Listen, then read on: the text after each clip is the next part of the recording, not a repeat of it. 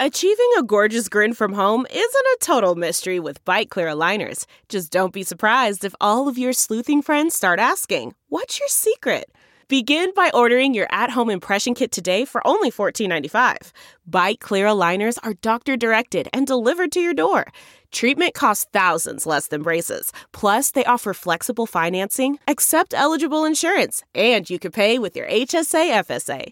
Get 80% off your impression kit when you use code WONDERY at Byte.com. That's B-Y-T-E dot com. Start your confidence journey today with Byte.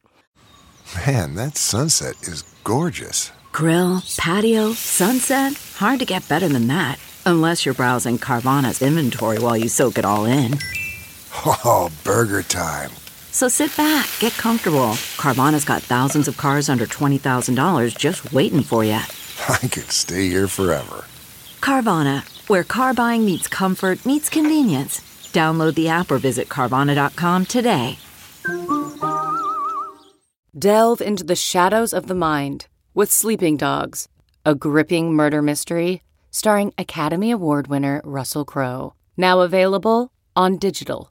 Crowe portrays an ex homicide detective unraveling a brutal murder he can't recall. Uncovering secrets from his past, he learns a chilling truth. It's best to let sleeping dogs lie. Visit sleepingdogsmovie.com slash Wondery to watch Sleeping Dogs, now on digital. That's sleepingdogsmovie.com slash Wondery. Welcome to episode 156 with my guest, Sophie Bull. This episode is sponsored by NatureBox, a monthly subscription service that delivers better snacks straight to you, and not just any snacks, real snacks. No high fructose corn syrup, no hydrogenated oils, no artificial artificial flavors or colors. Smarter snacks. Go to naturebox.com to get 50% off your first box with promo code happy hour. Again, naturebox.com, promo code happy hour. I'm Paul Gilmartin. This is the Mental Illness Happy Hour. Two hours of honesty about all the battles in our heads. I wonder if, like, 10 years from now, it'll be this is the Mental Illness Happy Hour. Seven hours of honesty about all the battles. Because the show, when it first started out, it was about an hour long. And then I was like, you know what? I think we can push it to like an hour and 10. And here we are coming up on our, our three year anniversary. And uh, can't seem to get the show below, uh, below two hours. Um, because there's so many compelling surveys to uh, to uh, to read. Um, I hope they're not getting repetitive to you guys, but and again, that's why I put them at the uh, the end of the show because um, you don't want to listen to them. Go fuck yourself. And said that in a while. Anyway, the website for, uh, as I said, I'm Paul Gilmartin. There's a mental illness happy hour, two hours of honesty about all the battles in our heads, from medically diagnosed conditions, past traumas, and sexual dysfunction to everyday compulsive negative thinking. Show's not meant to be a substitute for professional mental counseling. I'm not a therapist. It's not a doctor's office. It's more like a waiting room that doesn't suck. The website for this show is mentalpod.com. Please go there and uh, join the forum, read a blog, uh, take a survey, see how other people t- took surveys, um, support the show, make a donation, buy a t-shirt, buy a coffee mug, buy some coffee to go in the coffee mug. Um, and do your Amazon uh, shopping through our search portal. Uh, enough of my yakking. Let's uh, let's get to some of the um, some of these surveys. This is from the Shame and C- or uh, Struggle in a Sentence survey filled out by um, a woman who calls herself Biotic about her anxiety. She writes, like, my brain is balancing too many equations to produce one right answer. Um, this was filled out by woman who calls herself the Scandinavian about her depression. It's like swimming through a swamp every waking hour while having the rest of the world asking why you're tired. About her alcoholism and drug addiction. You're fighting the urge to switch from black and white to colored TV. That one really, really struck me. Boy, do I relate to that one. Um, this is filled out by Is This Real Life? Uh, a woman. Um, and about her depression. I want to lay in bed all day for days and want everyone in the world to fuck off. But then I get lonely, laugh out loud. It's a lose lose situation. About her anxiety. Oh shit, I shouldn't have done or said that. Am I going to get fired? Does everyone hate me? Worry, worry, worry. about her alcoholism and drug addiction. More, more, more. This time it will be fun again. Related to that one. About her love addiction. Loving men who are narcissistic and abusive to the point of total and complete annihilation. Then frantically trying to, quote, make it better while sinking deeper into desperation, depression, and humiliation. About her sex addiction. This will feel good. This will be worth it. Then comes the shame. About her codependency. If I can just find someone to love me, I will be okay. Oh God, please don't let me die alone. And about her PTSD. Why is it still there? I don't want to feel this. Make it go away. and then any comments to make the show better? I love you, Paul, but for the love of God, stop interrupting people. Hugs. Thank you for that. Um, I want to, and I, I, you are not the only one that has given me that uh, that note, and I think I'm better at it than I used to be, and I do try to be conscious of it. Sometimes I get a little excited. Um, and I just wanted to read this um, email. Sometimes when people send me an email and say I've decided to start going to uh, support groups, I'll email them back and say, first of all, high five, and then I'll say, give me an update in a couple of months because I just uh, love to to hear that people are growing and healing and and finding that that light that uh, that I found that saved my life. And um, so uh, this guy who calls himself Zin Gandhi, um, that's his name in the forum, and um, he writes, uh, "You wanted to let me know how the support group went, so here I am." Um, it went good. It's led by two young women. I think they're both working on doctorate programs. They're both beautiful. I'm especially attracted to one of them. I'm pretty sure I did a good job with stopping myself from staring. I definitely don't want to cross any boundaries or look like a pig. They're both sincerely kind and patient. There were six members tonight, mostly hoarders, but two of them had similar OCD issues as myself. I talked about some of my history and what brought me to the group. I deal with similar unwanted thoughts that Maria Bamford had brought up on your show.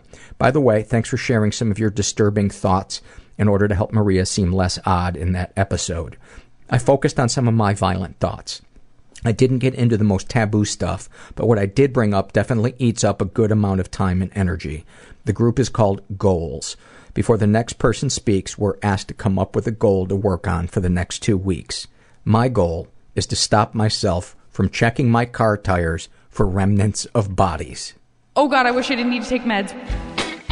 Flat out fucking auditory hallucinations. I would literally wake up running from my bed. I'm afraid that I'll pass my anger on to my son. I thought the gunman was my father. Afraid of not being able to make a living. Um, that's probably going to break his heart if he hears it, but that's that's the truth. They committed him to Bellevue. There was this fear that if I feel this pain, I wish someone could see what was going on and just help me, that it will kill me and I will die and I will drown. You can't think your way out of a thinking problem. And I cried the way that a baby cries. I cried like an animal. It makes me so mad at myself that I do that. The burden of perfectionism. And that's when I got into therapy. Let's talk about that. So I was like, fuck it, I'm alive. I don't give a shit about anything. You are a shining example of what is best about human beings. I'm worried that the uh, Russian militia is coming over the hill. I know that, uh, but uh, Alice, how you feeling? I'm pretty good. Pretty good. like, I'm here with Sophie Bull, who uh, is a listener who contacted me, um, and uh, we decided to to record because I think your your story, at least from the emails and stuff, sounds uh, interesting to me. Uh, you live in Orange County, which Right. isn't far from here. Where were you raised? I was raised in Orange County. I was born in England, but uh, moved to Orange County when I was three. So I'm an Orange County girl. Okay. Uh, can I ask how old you are? I'm 27. Okay. Uh, where would be a good place? Uh, I guess some of the broad strokes in your in your story that uh, you know I we're going to talk about.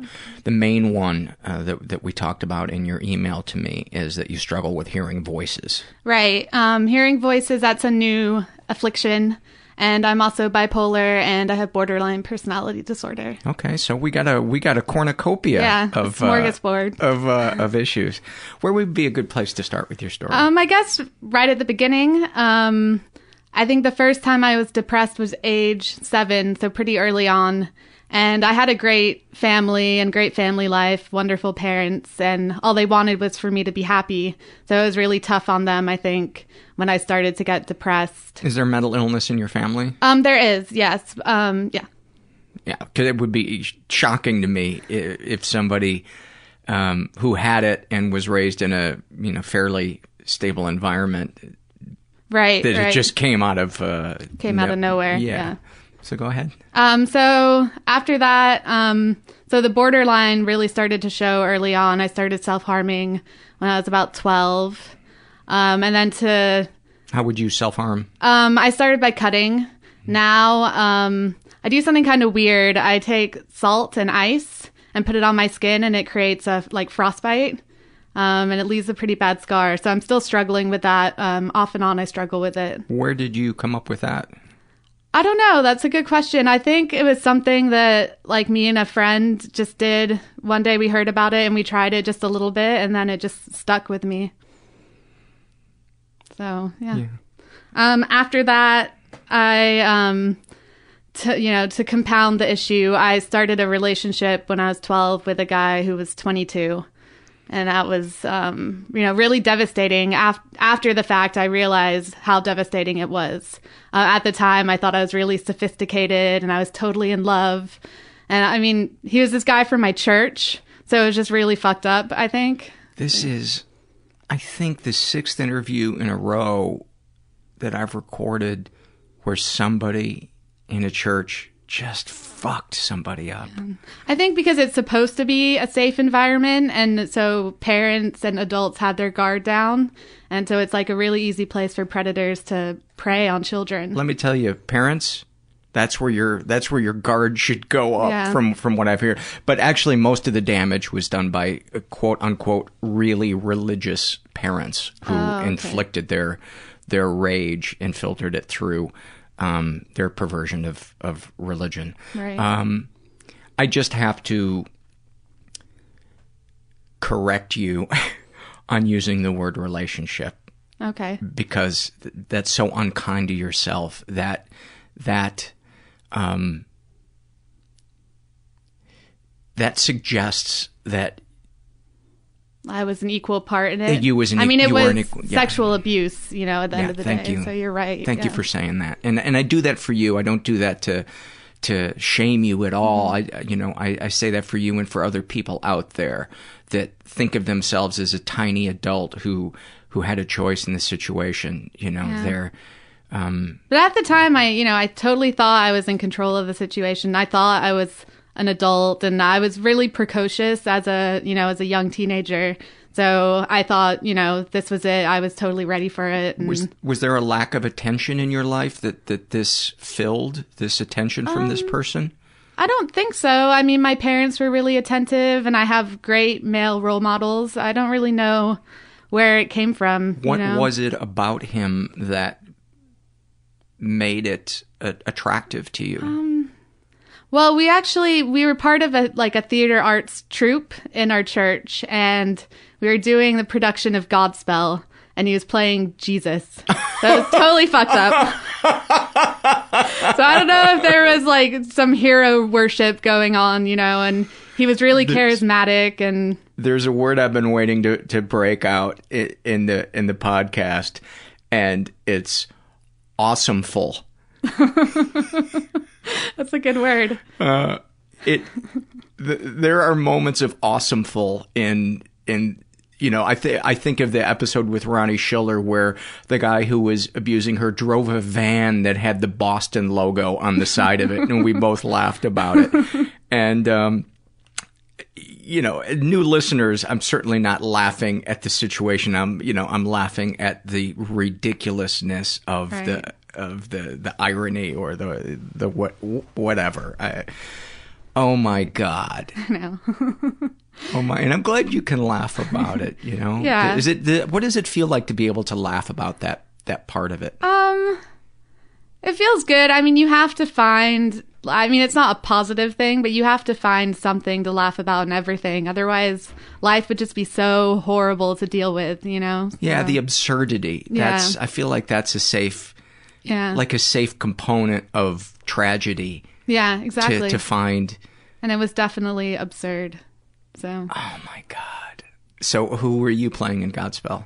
I was, I can't remember. I was just like one of the flock. I don't know. So. You should have been Mary Magdalene.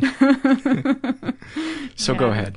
Um, so after that, things went pretty well. Like all through high school, I was involved in activities. The depression subsided. Um, everything was great. And then, Can we back up for a second? One of the things that I, I like to uh, talk about, if you're comfortable talking about it, is the manner in which um, these uh, predators uh, get their way, what they say, how they act, how they groom Mhm. people. I want to I want to understand more how they get away with it, and um, I guess in the hopes that someday maybe there can be a telltale warning signs that we can share with with children you know beware if this starts happening Right. if this happens this is not this is not okay even though it may be exciting to you are, Yeah. you, are you comfortable talking yeah. about the details Um, so I mean, it started off. So you know, this theater arts troupe, and every when you do like a theater production, everyone gets really close, really fast. You're working together like every day, and and it's exciting and like Yeah. the bonding is like Exactly. you being yourself you're letting your freak flag fly Yeah, oh, It's- yeah. you're being expressive and you're Yeah. not being judged yeah, yeah. So I mean, we were all we all felt really close to each other. I mean, it wasn't a real closeness because it's not something that like you build up over time. It was kind of superficial. But so I was feeling comfortable with everyone, and um, I sort of admired him anyways. And we exchanged screen names. This is back in the day when you do the AOL Instant Messenger.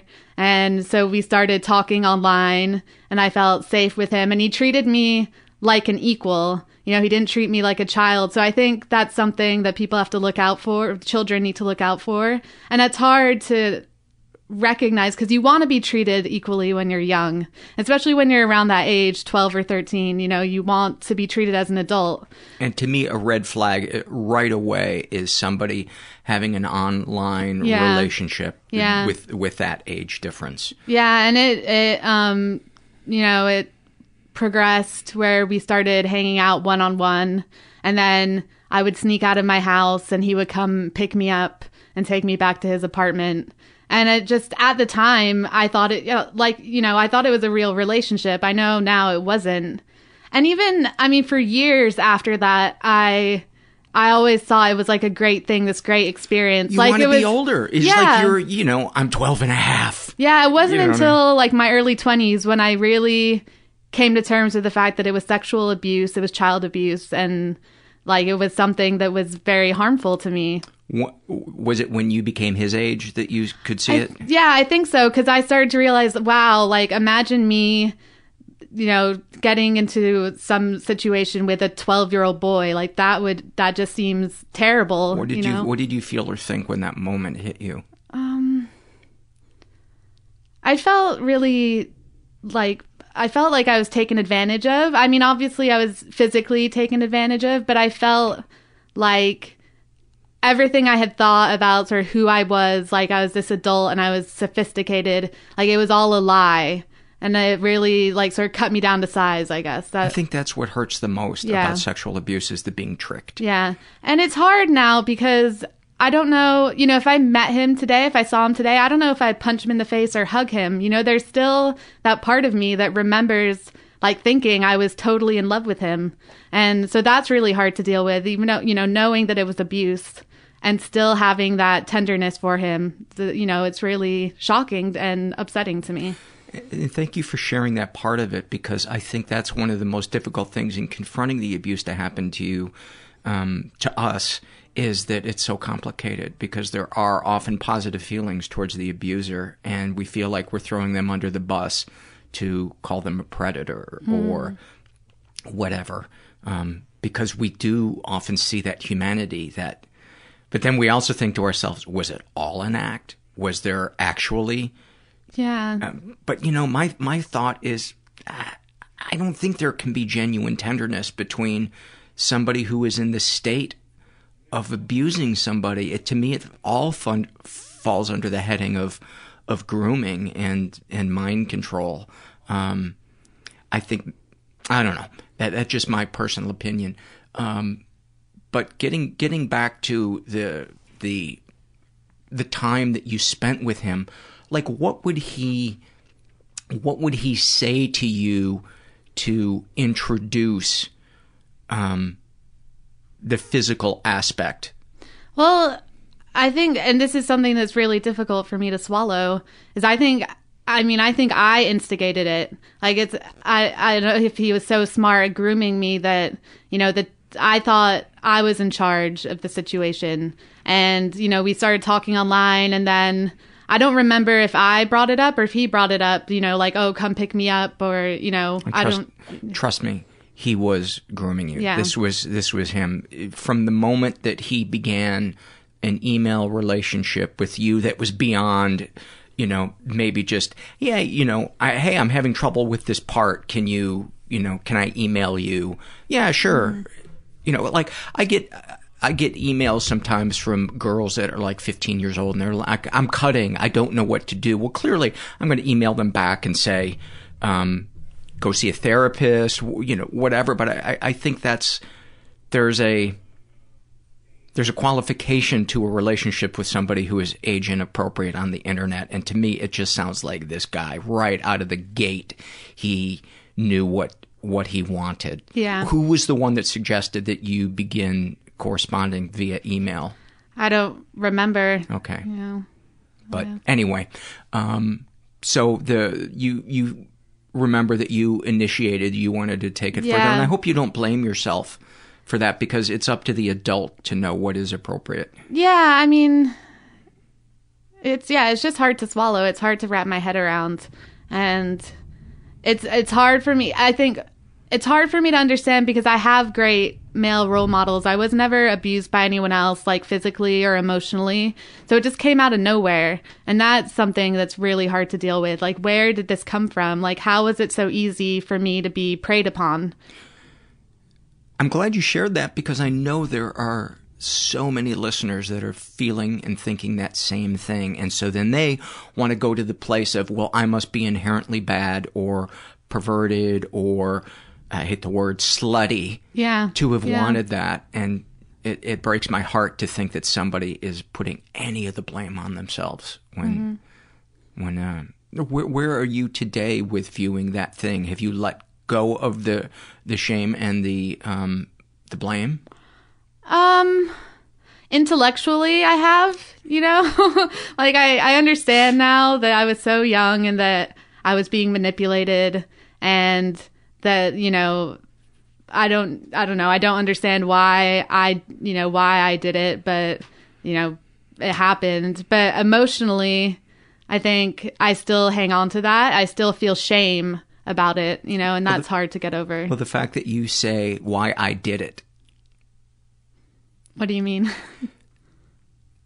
you're inferring that it was your decision. Oh, right. Like that I had the power. Yeah. Yeah. When I And didn't. That's the part of the sick genius of the predator is they make you think that you have a choice Yeah. in this. They they sense what you long for as a child and they pervert that need for it to to lure you into Mm-hmm. what it is that they want from you.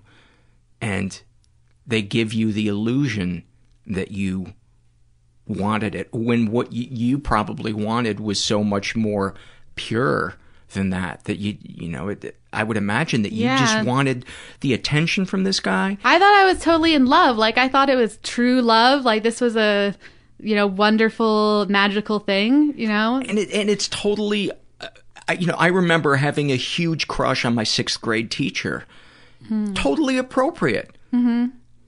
to have that crush but uh, you know our crush when we're 12 years old is a fantasy Right. It's yeah, it's a fantasy. and and they prey on that. They Yeah. prey on that fantasy, Mhm. knowing what the long term effects of it of it are. Mhm. And I guess that's what I want to point out for for the people that are listening. You know, I'm not trying to be your therapist.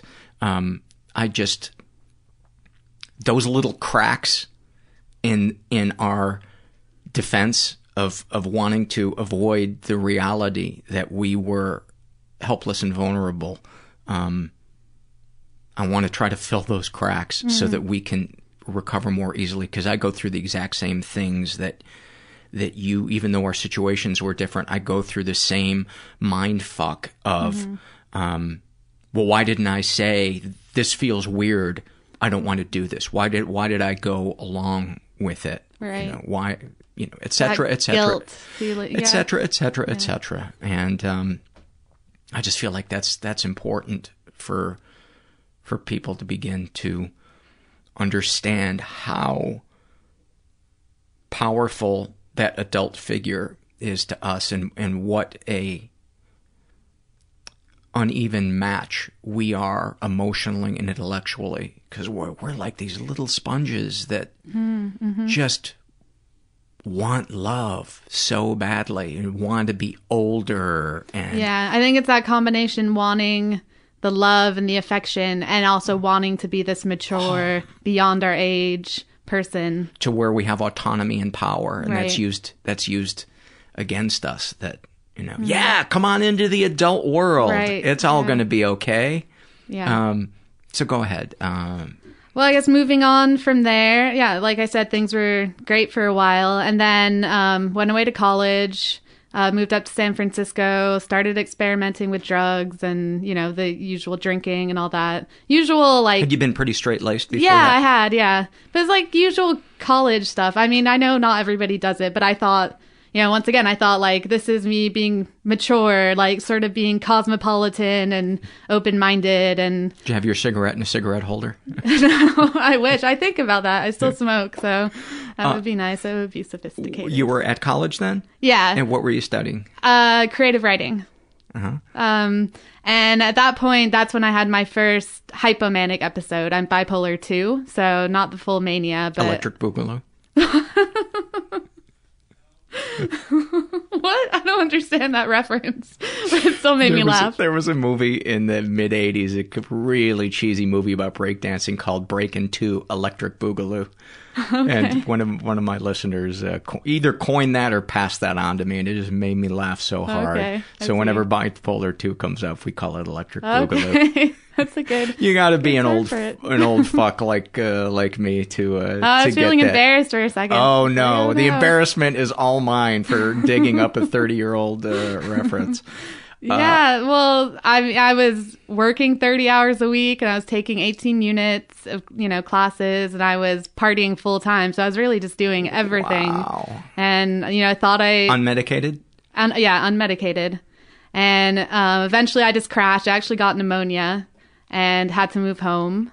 Um, and, but still, you know, didn't really do anything about it. I didn't really recognize what it was. I just thought that I was really productive and, you know, having a lot of fun and, you know, this was Not great. not needing sleep or no, not really needing sleep. You know, maybe three or four hours a night. And- describe what the hypomania. And hypomania means it's just kind of below full on mania. Yeah, my understanding is that with mania, you sort of lose your ability to reason and to have judgment. Mm-hmm. So, and then you might have delusions and hallucinations. But with hypomania, you still have that high energy, you know, not necessarily sleeping, but you're not going to be, you know, coming up with crazy ideas or, you know, being delusional. like hypomania is mania for underachievers. Oh, yeah.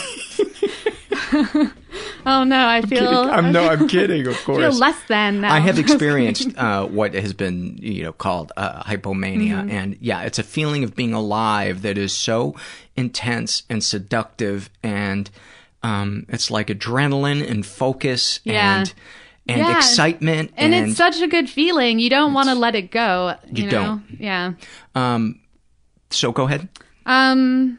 So after that, I moved home, kept partying. You know, then had you know kind of came down for a little while. And then I had another hypomanic episode, and I was I had gone back to school, um, and I was doing really well. And then I started doing things like taking like 50 pages of notes for a class and turning them all in. And then, you know, the teacher would write, you know, don't do this. And I just keep doing it. Were they seeing your notes? Were you were you sharing them with them? yeah, because like there's this one class and we were supposed to turn in like one page of notes, you know, for the reading. oh and I just turn in like like 50 pages and it's just like detailed everything, like all my ideas about it was uh, like philo- a philosophy class, so I had lots of ideas about the reading and I had to share them. So that and, was I, and I'm sure you were just pouring your life and your personal experience Yeah. into that. yeah. My poor professor. I mean, she's just like, don't do this. What a kind of a beautiful cry for help, though. You know that that pouring your in philosophy. What a perfect vehicle to pour your Right. your soul out in your personal Right. experience. Yep. That's kind Yeah. of sweet. On It was a, great. I mean, I wish I wish I could be like that all the time. Maybe not quite like that, but you know, I wish I could be that productive all the time or at least have that flow of ideas. That's what I really miss about that. Um, but And yeah, were you still self injuring? yeah, I've been self self injuring off and on since I was 12. You know, usually when I'm depressed um or really stressed out, it's like a way to relieve myself. Would you um, self injure in while you were hypomanic? No. Okay. No, no, not Did that feel like a reprieve from that, or Um, did you just not think about it? I just didn't think about it. When I'm not doing it, I don't really think about it. And it comes in waves. So I'll go through, like, I've just been going through an episode recently where it, you know, it wouldn't be every day, but it would be like every couple days. And when I feel really low, just, you know, How do you feel when you look at the the scars? I actually like the scars. I know it's wrong, but that's actually one of my loves for later. Yeah. but I I like having them, and I don't know why. I don't know if it's like kind of like battle wounds, Mhm. sort of. But yeah, I like having them. I like seeing them, and it's, I know it's weird, but If it's an, an appropriate part on your body, can you show me the one that you're most I can show you a Proud of? recent one okay? right now. Sure. It's just under if you. That is intense. That is one of the most intense wounds I've I've ever seen.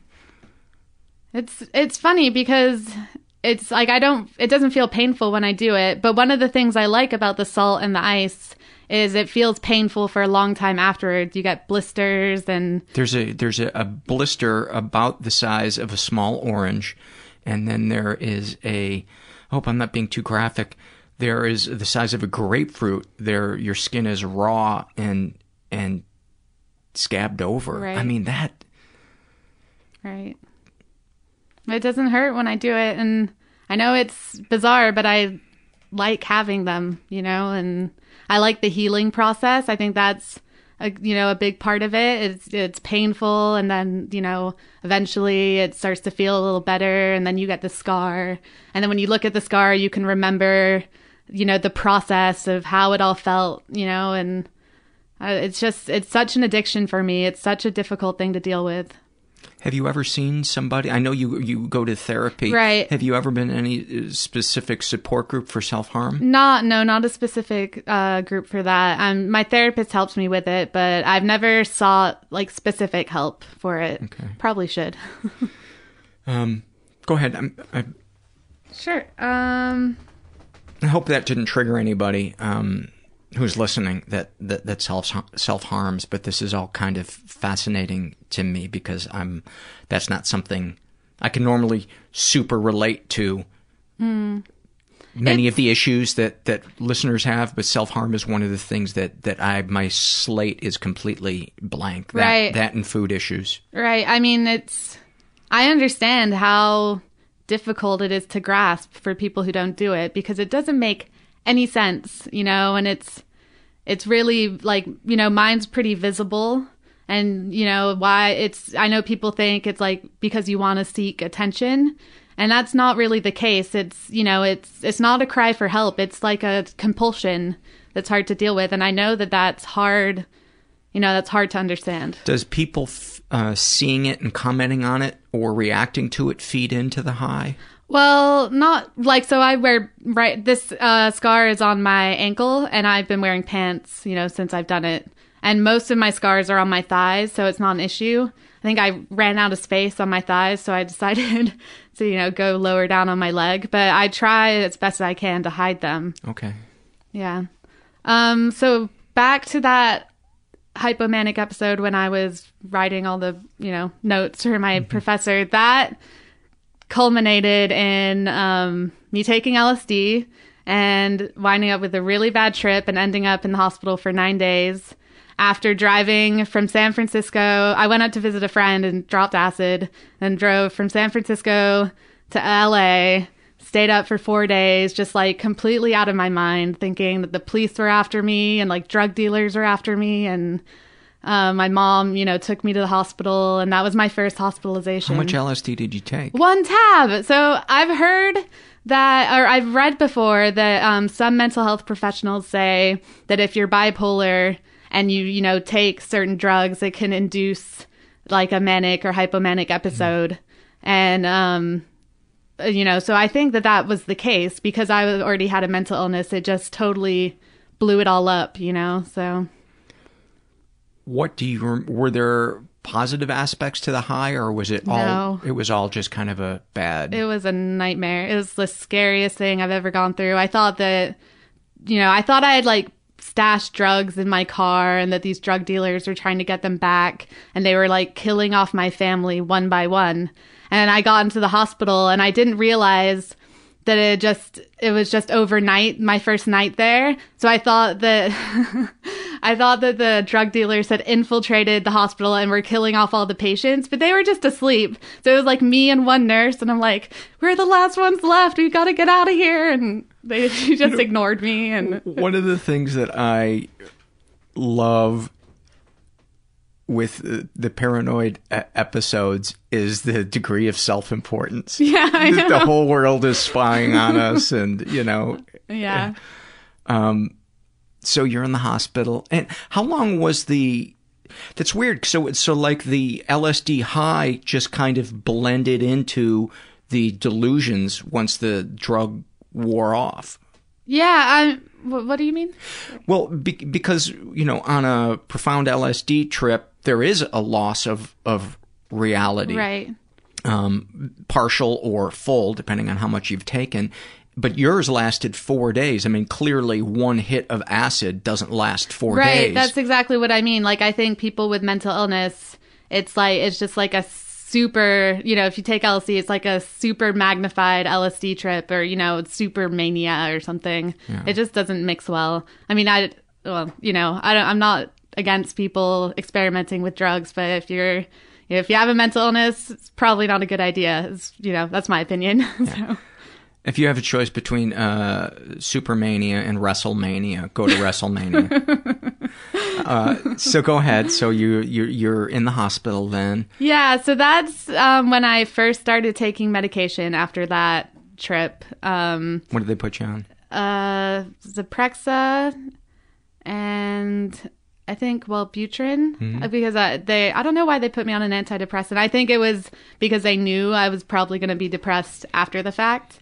Um, but I didn't stay on it. Like I wasn't a compliant patient at all. Like I I stayed on it for maybe 3 months and then I thought, okay, it's all good and that was a mistake. But um but yeah, things went back to normal for a while and I finished college and you know, got my degree and uh then I got, you know, out in the real world trying to find a job. I just got extremely depressed and um, one of your former guests used the term like doing a geographic. Mm-hmm. And uh, so at that point, I moved to London. Like I went to visit my sister and I had no intention of moving there. And we went to the pub and like on the first drink, she was like, you should just move here. And I was like, I don't know. And by the fourth drink, I was like, yeah, I'm moving.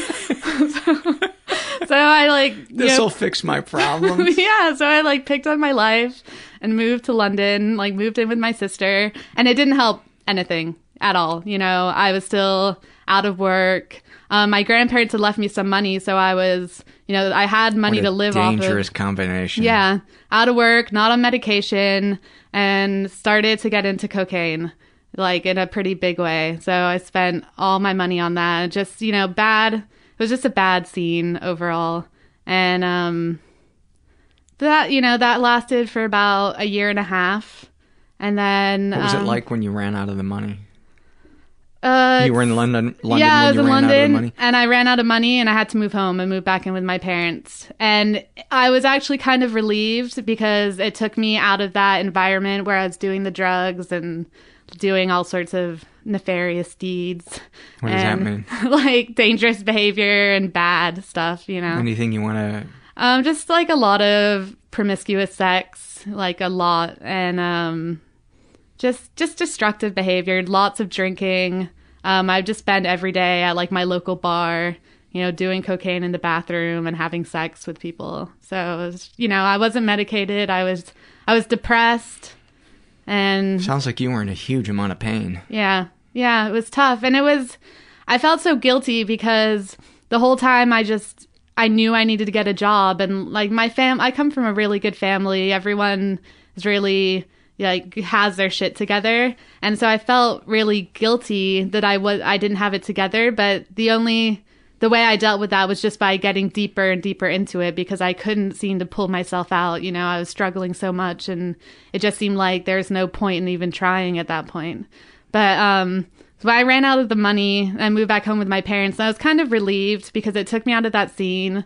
I, you know, cleaned up my act. I got off the cocaine, and then I started drinking like a crazy person, like three or four bottles of wine a day. I just sit in my room, just drink and drink, and um, that ended. You know, ended up. My parents took me to the hospital, so that was my second hospitalization. You know, went through detox, and then got on, got back on meds.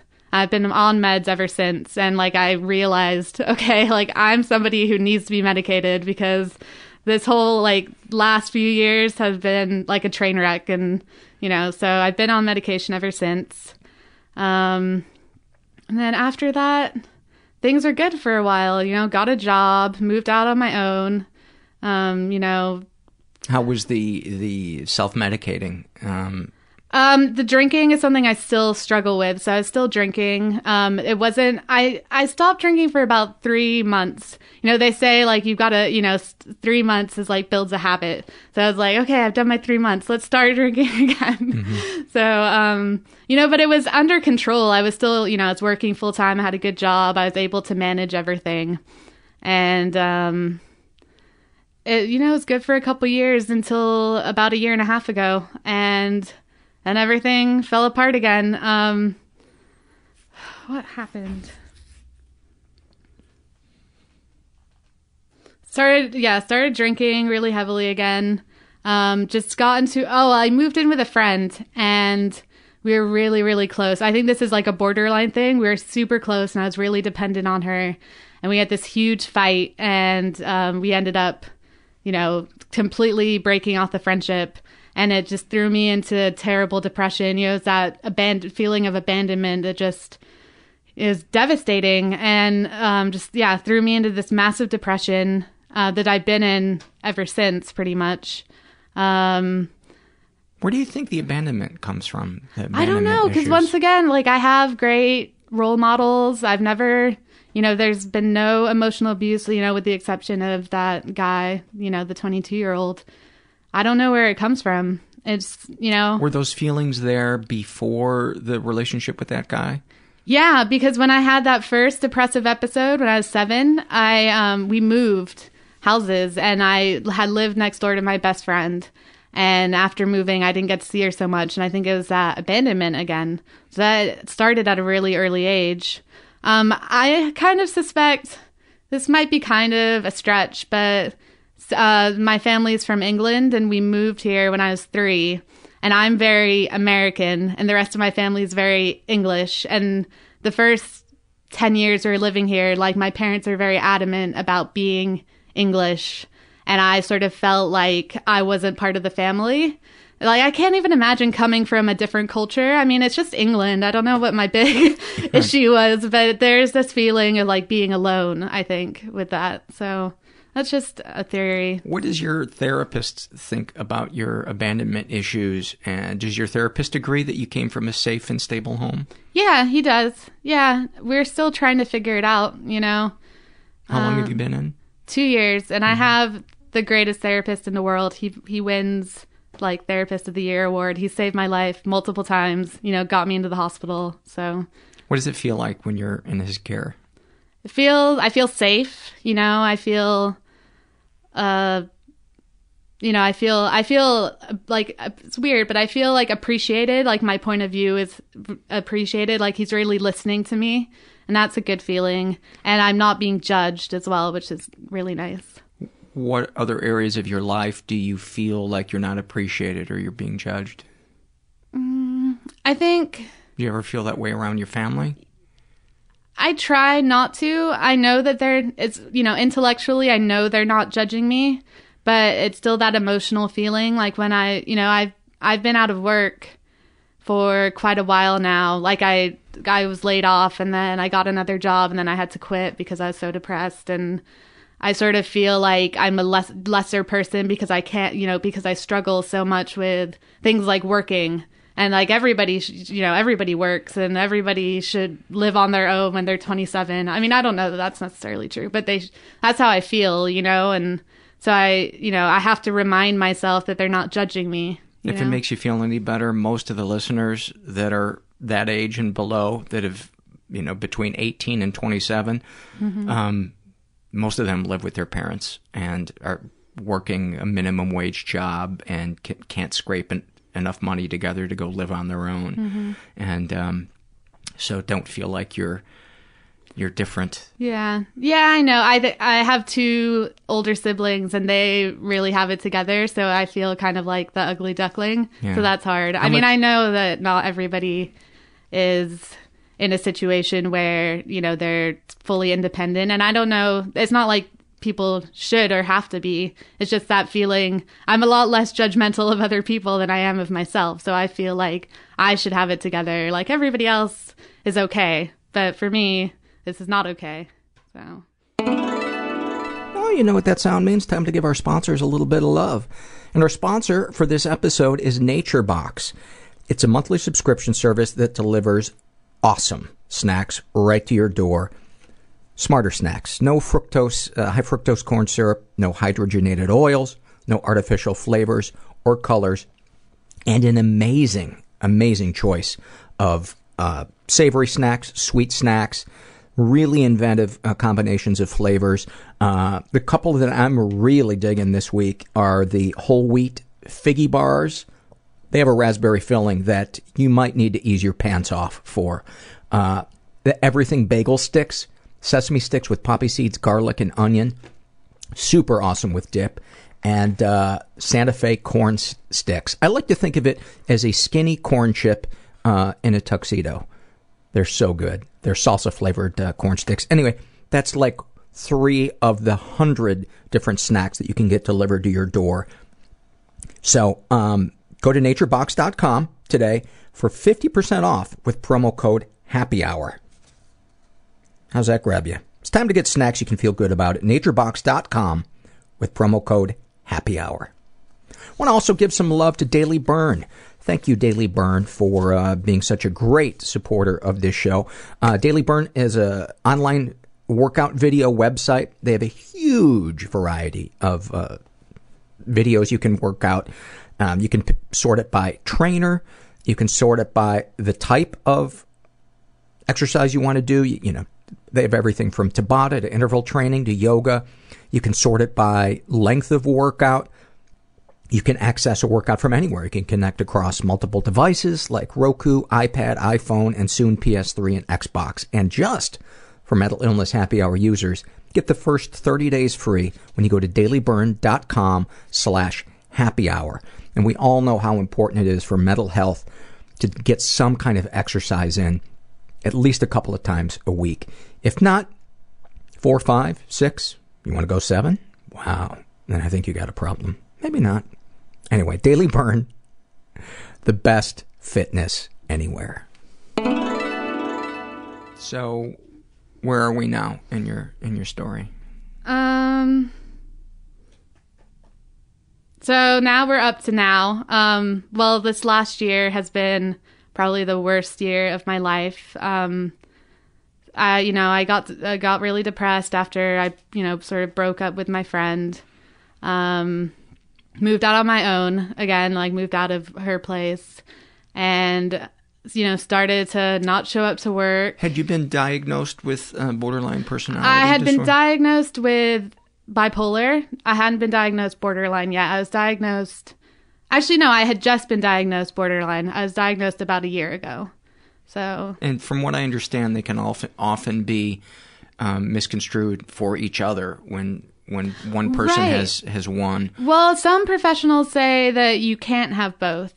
So, I don't, you know, I don't know maybe my diagnosis is wrong. I don't know. And you know, my feeling is is the label doesn't matter as much as the the, the aspects of it that need to be dealt with and struggled with, and the coping me- mechanisms that need to be discovered to help Mhm. um, Yeah, manage it. I think that's I think that's the important thing more than more than the label. Yeah. I mean, I think it's, I feel relieved to have a diagnosis because it's a way of knowing that there are other people out there that deal with the same thing that you deal with. Yeah.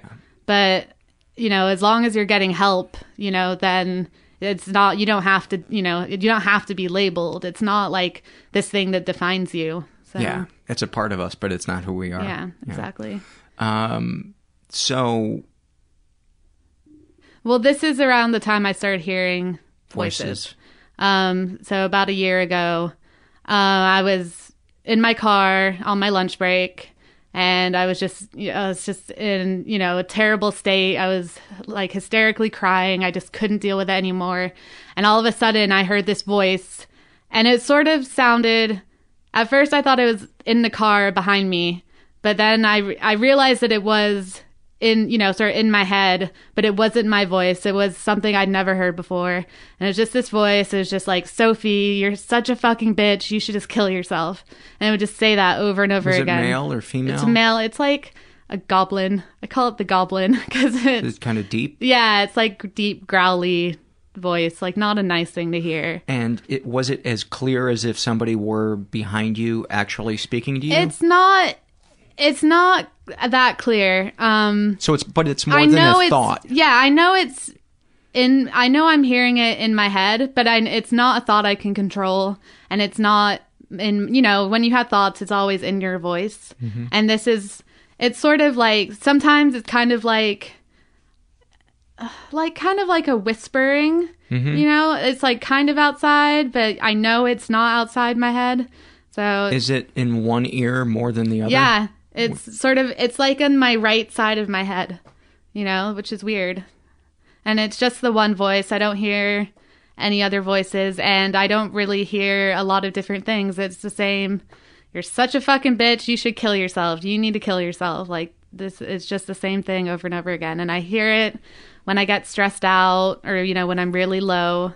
And I was just like I had no, you know, I was mortified. I was like at the end of my rope. I thought, this is it. Like I'm, This is the sign that I need to do it. yeah. And so, well, and I had been, I had actually been, I was on Seroquel and I was uh, di- uh, prescribed 150 milligrams as needed. And sort of about six months before this, I started to like hoard the extra Seroquel. And in the back of my mind, it was like, well, just in case. You know, In case I need to take my life. Yeah, exactly. Like just in case I need to take this. And I looked up what the lethal dose would be and I was like, okay, like, you know, just in case I need to take this. And after I started hearing the voices, I was like, this is it, you know? And I didn't quite have the lethal dose. So I was like, if I drink, you know, if I drink some alcohol with it, you know, maybe this this will work. So I went to my therapist. I told And him the, and the not taking the Seroquel was adding to well, the yeah, voices, which is I know. It was, well, it was like as needed, but I probably needed to take it. You know, What made you think that the voices didn't, you know, weren't a sign know. that you needed to? I don't know. That's the thing about mental illness, man. It is so yeah. baffling. It you don't have a lot of clarity when you're in the middle of something like that. You don't. You don't. Yeah, well, so I went to my therapist and I told him all about, you know, and I, you know, had a plan and all this stuff. And he was like, all right, you need to go to the hospital. So, you know, it was booked in the hospital. At this point, my parents are out of town. They're on a cruise. So it's kind of like me on my own.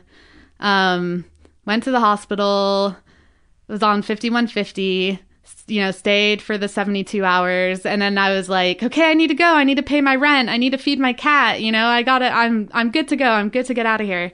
And, uh, so they let me out. Like one of the nurses was kind of like, I don't think this is a good idea. You don't seem totally, you know, with it. You know, this is. And were you back on the Seroquel?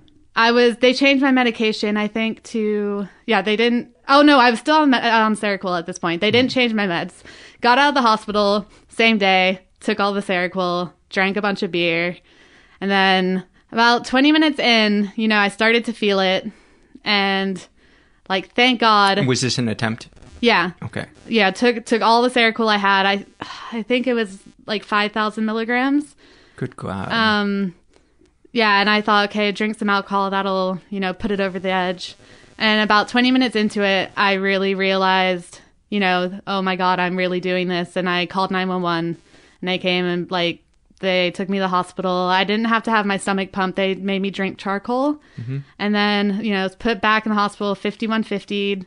And then after 72 hours, I was held for longer, put on a 5250, which What's- is a seven day hold. Okay. Um, and then you have to be like evaluated by like a panel. You have sort of a like a jury hearing kind of thing. Um, so this was yeah like about a year ago. Got out of the hospital. You know, still wanted to do it on my own. Right after I got out of the hospital, uh, I lost my job. I was sort of laid off, but I mean they were really nice about it. They they eliminated my position, but I hadn't been showing up, so they were pretty much firing me. You know, um, you know, got back on my feet, got a new job. This was maybe three months ago. Um, then just couldn't cope anymore. Still terribly depressed. Uh, quit the job and wound up back in the hospital again. It wasn't a suicide attempt, but I was just so low. Did And- you check yourself in? um, I did. My therapist actually came and picked me up in the middle of the night and drove me to the hospital. So you know, he was like, I called him and he was like, "You need to, you need to go to the hospital." But yeah, I checked myself in. It wasn't a fifty-one fifty, and that that was about six weeks ago. So now I'm here. have you ever have you ever gone to a um, support group for Yes. the drinking Oh or any of this? I go to a like a DBSA support group, Depression Bipolar Support Alliance. Mhm. Um, it's a transitional years group. It's 18 to 30 year olds, which is really great. I've been going for about a year, and you have a couple fans in that group. Oh, So awesome. Maybe they're listening. I don't know. um, yeah, so I do the support group for the bipolar and for the borderline. I haven't sought help for the drinking. Like I've been trying to be sober. I, I'll like be sober for a couple weeks and then fall off the wagon again and then be sober again. But I've actually just this week I've moved in with my parents. So I think it'll be a lot easier to stay sober. I think I need to find help for the self-harm and for the drinking, definitely. Yeah. Uh, talk about the uh, the support group for the, the, the bipolar. Um, it's a It's, a for bipolar and what? uh, depression, bipolar, and bipolar. Okay. Um, but we have like a mixture of um of diagnoses. There's some people with schizoaffective, um, schizophrenia, the borderline, um, and it's a really great group. We uh. You know, we all share about our week or whatever we need to share about, give each other feedback. And then we all go out for Taco Tuesday afterwards. So it's Mhm. become like my main group of friends pretty much you know because everyone understands each, other. When you're really low they're they're there for you and Talk about what you feel in your body and the thoughts that you have when you're at Taco Tuesday with these guys and you're and you're laughing and you're being yourself. i feel it's it feels I'm assuming you're laughing and feeling yeah it feels really good. I mm. mean it's you can have a horrible week or like for me i've been depressed for so long and then i recognize like i i realized this just this other day when i went i was just like bawling and just so depressed in the group and then we went out for taco tuesday and they're all there and, they, and i realized they're all my friends and they understand what i'm going through and it's like this feeling of relief you know and comfort you know so would it, would it be fair to use the word kind of cleansing your day? The the pain Sure. of your day? Yeah, because it's it's like a safe place. It's like a refuge, I guess. Yeah. Yeah, it's great. That's that's been my experience in support groups. Is it's Mm. it's um, it just feels like a like a warm jacuzzi. Like Yeah. I can just let go. yeah, or just, like a pile of feathers. yeah. it, it's just so nice to have a place that you can collapse. And for me, I feel like I can collapse even more than in therapy because in therapy, I don't know. There's though I think therapy is incredibly helpful. Um, there's something more soothing about knowing that this person has experienced what what I Mm. experience, Mhm. and they don't. I'm not paying them. They have no reason to bullshit me, Mhm. and know, there's there's a comfort to that that I I can't really find to that degree anywhere else. hmm And yeah, just the because the voices thing, I was so scared to tell anyone. And I told my therapist, like after the suicide attempt, I told him what was going on, and he was really supportive. And it took me a long time to bring it up in the group. And about, this is maybe four weeks ago, like not that long ago, I finally sort of confessed to the group that this was going on, and everyone was real. There's nobody in the group that I know of that hears voices, but they were all very supportive and very um, non-judgmental and Even the, the schizophrenics and the uh, I don't know that they've never. He it's one schizophrenic guy, and he's never talked about it. So Hmm. he actually, you know what? He has tactile hallucinations. Um, so he feels like pressure. Some it's like someone pressing on his body, or you know, it's like a pain on his body. So it's a different kind of thing, I guess. is there is there anything else that you you'd like to share about the support group or where you are today? Um, well, actually, yeah, I've decided to become a facilitator for my support group. That's awesome. So I'm going through, you know, waiting to do the training, and I think it'll be really good for me. And, um, you know, everybody in the group is really supportive of that. Uh, there, we have one facilitator now, but she, you know, she works and she needs somebody to step in when she's not there. So I feel really great about that. How did you find the support group?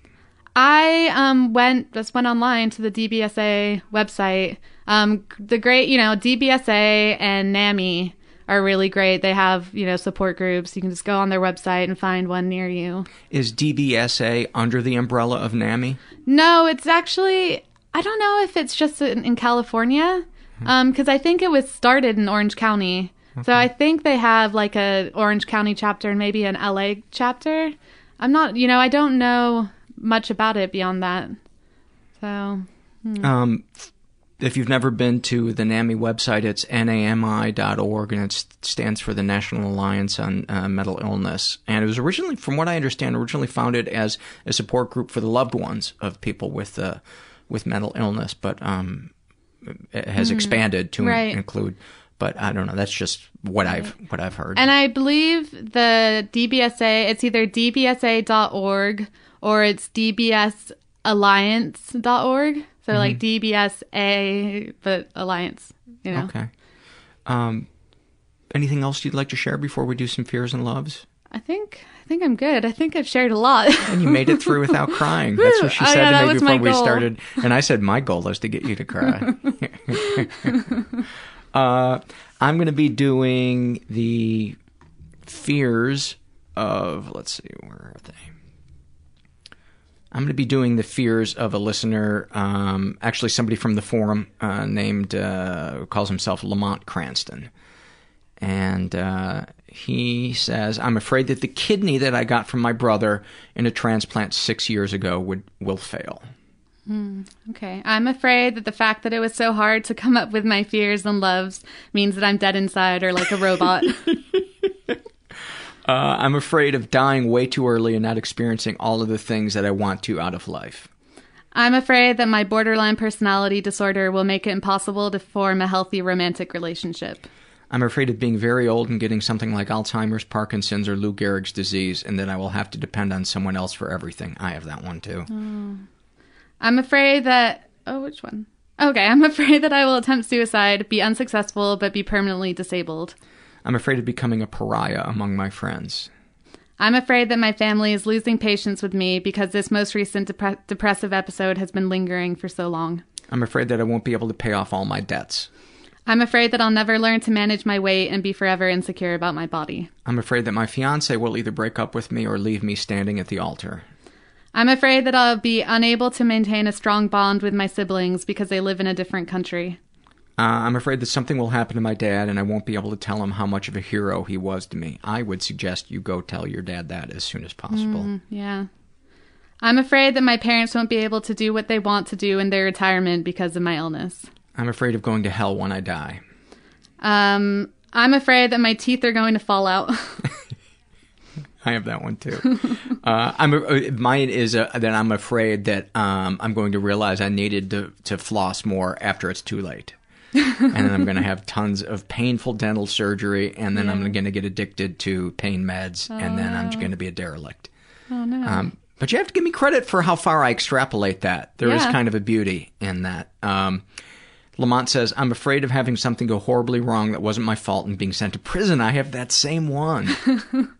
That's a Sometimes bad one. when I'm rolling my hockey bag out when I go to play hockey, because it's really big and Uh-huh. it's on wheels, I always think, I'm glad I have hockey sticks so somebody doesn't think I have a body in here. Okay, is it me? Yeah. Uh, I'm afraid that people will think I'm lazy when I'm just going through a depressive period. Uh, I'm afraid that I won't be able to get a really good job. Oh, this one that's kind of similar to my last one. I'm afraid that I'll never find something I love to do and I will end up in a dead end, underpaid job for the rest of my life. Let's go to loves. All right. I'm going to be doing Lamont's uh, loves. Okay, I love the smell of wet asphalt. Uh, I love turning on the TV and unexpected, unexpectedly finding a show or movie that's one of my favorites and I haven't seen in a long time. Oh, that's really good when that happens. Yeah. I love that I can afford proper mental health care. Uh, I love sitting in the backyard at night in the summer with a cigar and a drink, looking up at the sky and just thinking. I love sneezing, which is weird. That is a great one. I can't believe we haven't had that yet. I love driving on the freeway and having a kick-ass playlist of my favorite music on the iPad, iPod. Okay, this is a bad one, but I love the scars that I have because of my self harm. Uh, I'm going to inject one of mine. I love that you're unafraid to list that as one of your loves. I think that's beautiful that Thank you, you. that you own that. Um, I love morning sunrises, especially when you have to wake up in the dark. I love going on vacation with my family because we usually go camping in a spot that my family has been going to for generations. I love having my fiance come up and scratch my back and not having to ask her to do it. Oh, that's a beautiful Mm. one. I love when I call my cat's name and she squeaks at me. Her name is Squeaky, by the way. I love hearing a great song with good harmonies. By the way, I hope at some point your uh, the voices that you hear turn into a barbershop quartet, so it can at least be ironically entertaining. That would be amazing. I know some people get good voices. I'd like Do a they? good, yeah, positive voice. That would be really nice having someone tell you how awesome you are all the time. You look great in those jeans. okay, uh, I love making to do lists. Uh, I love an unexpected call from one of my friends. I love my support group. I love going to bed at night and knowing that I've accomplished something during the day. I love horror movies. Uh, I love getting back to sleep early in the morning and sleeping soundly after having to get up and go to the bathroom. I love that one too. I love my friends for putting up with my volatility and mood swings. I love waking up to a strong rain early in the morning, realizing that you have a day off and going back to sleep. Oh man, do I relate to these. I love my vibrator. It's like the world uh, Porsche of vibrators and has a lifetime warranty. Does it really? Yeah. What what is it? What's the It's name a of Lelo, Yeah, how do you spell that? L E L O.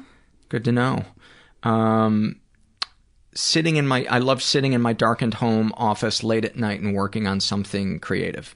Okay, and this is my last one. I love that my therapist has stuck it out with me for over two years. He saved my life on multiple occasions. Well, we have to end on that one because that's that's so sweet and beautiful. and uh, a shout out to all the therapists that really care about their job and really feel their clients Mhm. and um, help help their clients feel felt. There is, um, it's so important. It's so important, and um, I know that goes without saying, but um, and the people who love and support those of us with mental illness, no matter how much we test their patience, um, sending a lot of love to them. And Sophie, a lot of love to you for coming on and being so incredibly honest and open about your about your struggles. Thank you for having me. It's been really therapeutic, which is great. Thank you.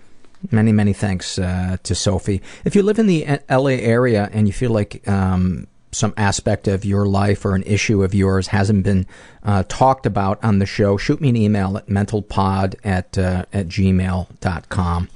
Um, what did I want to share with you before? Well, uh, before we get to, to surveys, uh, I want to remind you there's a couple of different ways to support the show if you feel so inclined. You can go to the website, mentalpod.com. That's also the Twitter name you can follow me at. And you can make a one time PayPal donation or a recurring monthly donation, which means the world to me because it uh, gives this podcast some financial footing to uh, to keep operating on. And um, you can sign up for as little as five bucks a month uh, for the recurring monthly. Um, you can also help us by uh, shopping through our Amazon search portal. In other words, if you're going to shop at Amazon, enter through the little search box we have on our homepage, right hand side, says Amazon on it, and Amazon will give us a couple of nickels if you uh, if you buy something, and it doesn't cost you anything. You can also support us by um, non financially by going to iTunes and writing a nice review, giving us a good rating that boosts our ranking and brings more people to the show. Um, not many people have been doing that uh, lately. Maybe you don't like the show. Mm, maybe that's what I read into it. Maybe that's what I take into the next room and let my head spin for the next nine hours. I think a lot of the, the regular listeners, you probably filled it out already. But if you haven't, please go and uh, give us a good rating if you feel so inclined at, uh, at iTunes. Spread the word through social media Facebook, Reddit, um, whatever, Twitter. Really appreciate it. Um, wanted to give you an update. I've been um, doing neurofeedback, and I just finished. Oh, uh, by the way, that last episode with Sophie was taped about, I want to say about three or four months ago, right before we instituted the awfulsome moments survey. And I had hadn't decided at that point whether I wanted to call them awfulsome or awesomeful. And uh, as you heard, I called them awesomeful in this episode um, that I recorded with Sophie. And then uh, as I was editing this together, I was like, oh, the perfectionist in me was, oh, it was it was crazy because I I was like so afraid people were going to be listening and going, it's awfulsome. It's not awesomeful. Perfectionism is fucking draining. I don't think there are many things that drain us, or maybe I should just speak for myself, as much as perfectionism. It is the cruelest voice buried deep in our head and it runs everything. It runs the show, you know. It tells me that I'm not lovable if I don't do it right. You know, it extrapolates. It tells me that if I if I do this wrong, then, then criticism is going to come, and any criticism must mean that, you know, I'm I'm not acceptable. That I'm going to be alone. It's I know it's crazy, but when I'm in it, I can't see it. I can't see how insidious it is. And the other thing that perfectionism does is it shuts us down. I get so shut down when I'm afraid that I'm going to make a mistake. I then I don't want to do it. I don't want to. I don't want to participate in something. Um, I work myself up into a nap, and so I just escape or shut down. And um, I don't know. So I've been doing this neurofeedback uh, lately, and I just finished 30 sessions of it. And I don't know. This is kind of embarrassing to talk about, but I don't know if it's worked. I've had some great days after after doing a session. You basically go in three times a week for like an hour at a at a crack or a half hour at a crack, and then you either feel the effects that day or sometimes the next day, um, and they basically try to get your brain to to produce um, less of the brain waves that are causing you problems and more of the brain waves that would help you with depression or you know uh, focus you know whatever whatever it is and um, I get these bumps where I start to feel better, and then it doesn't feel. I feel like I've slid back. But the thing that's I'm I'm starting to notice, and this is kind of embarrassing to talk about, but the day after I have an orgasm, or the day after that, I I'm blue, and I hate that. I I does anybody else experience that? Um, it um, and then suddenly I understand why Sting does the thing where you know you you don't orgasm because that chi they call it that buildup of sexual energy does increase your your productivity and your God this is what I hate about mental illness is it's so multifaceted mental illness and addiction and the human body and you never know what the right answer is and I think that's that's where my perfectionism is driving me crazy because I want everything fixed. I want everything sorted out. I want answers. And you don't get them. you don't get them, and or if you do, they certainly don't come in the volume and uh, on the schedule that I, I'd like them to come in. And uh, that's kind of where I'm at today. I'm not having a great a great day, and um, you know, I was so up last week, and it's I don't think this is like a bipolar thing. Um, because you know I've talked to my shrink about that. He doesn't think I'm bipolar. He thinks I might be on the edge, but um, anyway, I just I wanted to give you guys an update. Oh, and the other thing, um, my friend Lisa Arch, uh, who was a great guest and she's one of my best friends, asked me if I would be interested in doing an episode where she interviews me, and um, because I, you know, that had been suggested to me before, and I was like, ah, you know, Marc Maron did it, and a bunch of other people do that, and I just I don't want to feel like I'm copying them, but I I thought there are listeners that are kind of new to the show that that haven't heard me talk about some of my issues, and maybe that would be a good thing to do because then there would be a single episode where they could go and they could um, roll their eyes and hear my bullshit. I couldn't resist making fun of myself. Um, so if I do do that, and maybe give, give you guys give me some of course you're not going to give me negative feedback. No, we've heard enough of your bullshit, Paul. That was a stupid question. Now I'm beating myself up. Oh my god, the vortex has begun. Um, but what I'm thinking of doing if I if I do do that is having you guys send questions to Lisa um, for her to ask in addition um, to the ones that she would have. Um, so maybe you could send those to me at mentalpod at gmail.com. And um, yeah, let's get to the surveys, huh? Enough of this. This is from the Body Shame uh, survey. This is filled out by a woman who calls herself Thin Girl. She's in her 40s. What do you like or dislike about your body and why? I don't like my breasts. Breast, breasts. Her breasts are actually spelled B R E S T S. Oh my god. I so want to just stop and rewind this whole fucking thing. Perfectionism.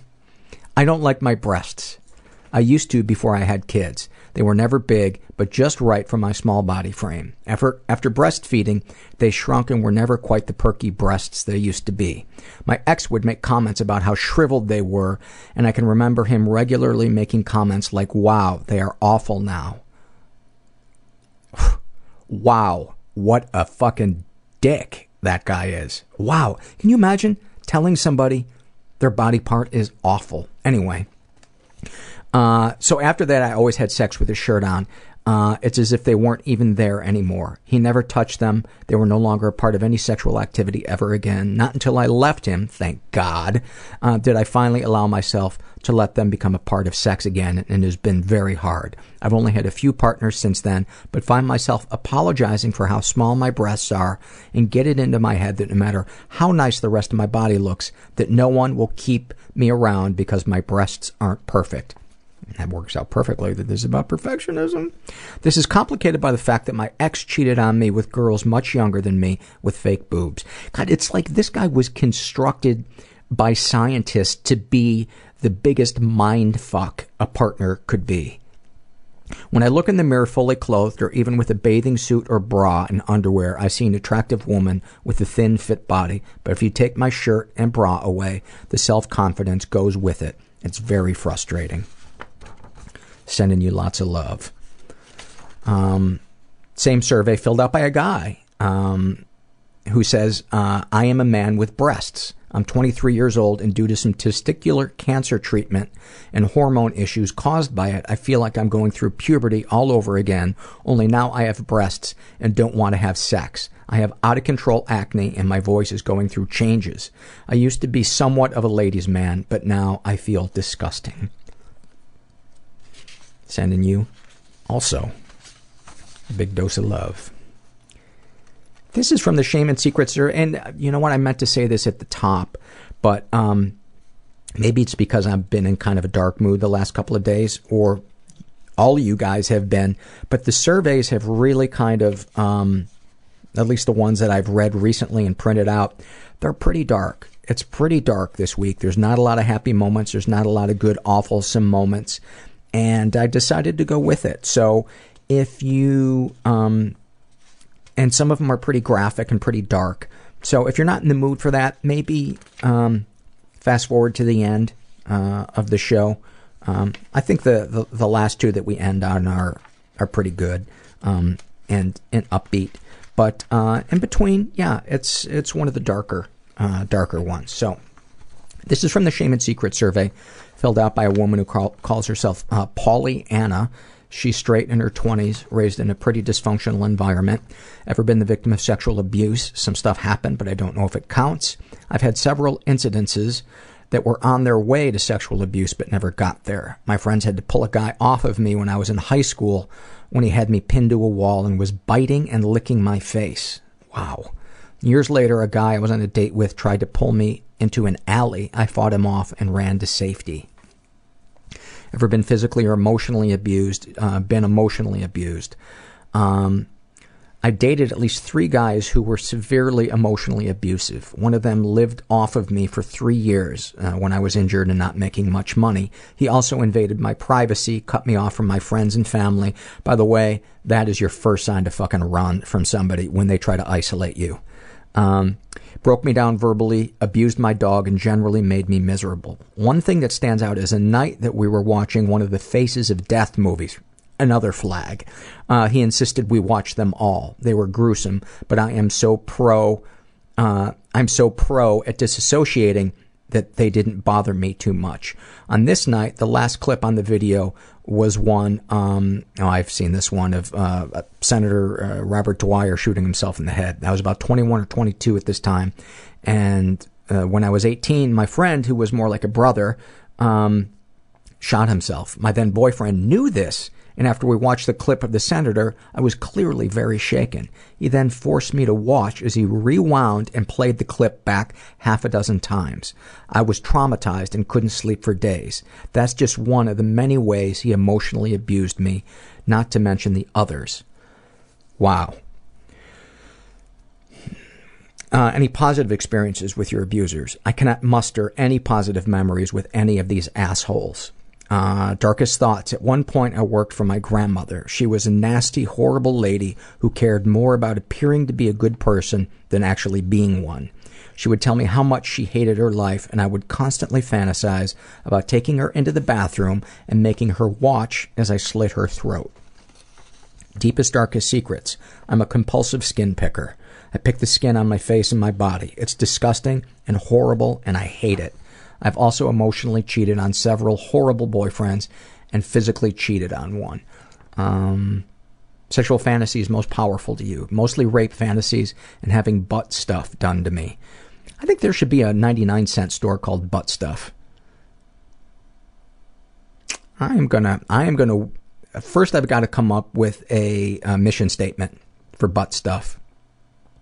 Well, the first part of the mission statement would be all stuff but.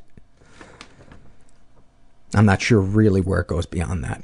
I would love my boyfriend to eat my ass. Sharing that makes me feel nothing. I'm not ashamed. Should it be butt stuff or ass ass eat ass eaters?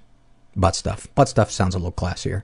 Sharing that makes me feel nothing. I'm not ashamed, but I don't want to ask someone to do something to me that they aren't comfortable with.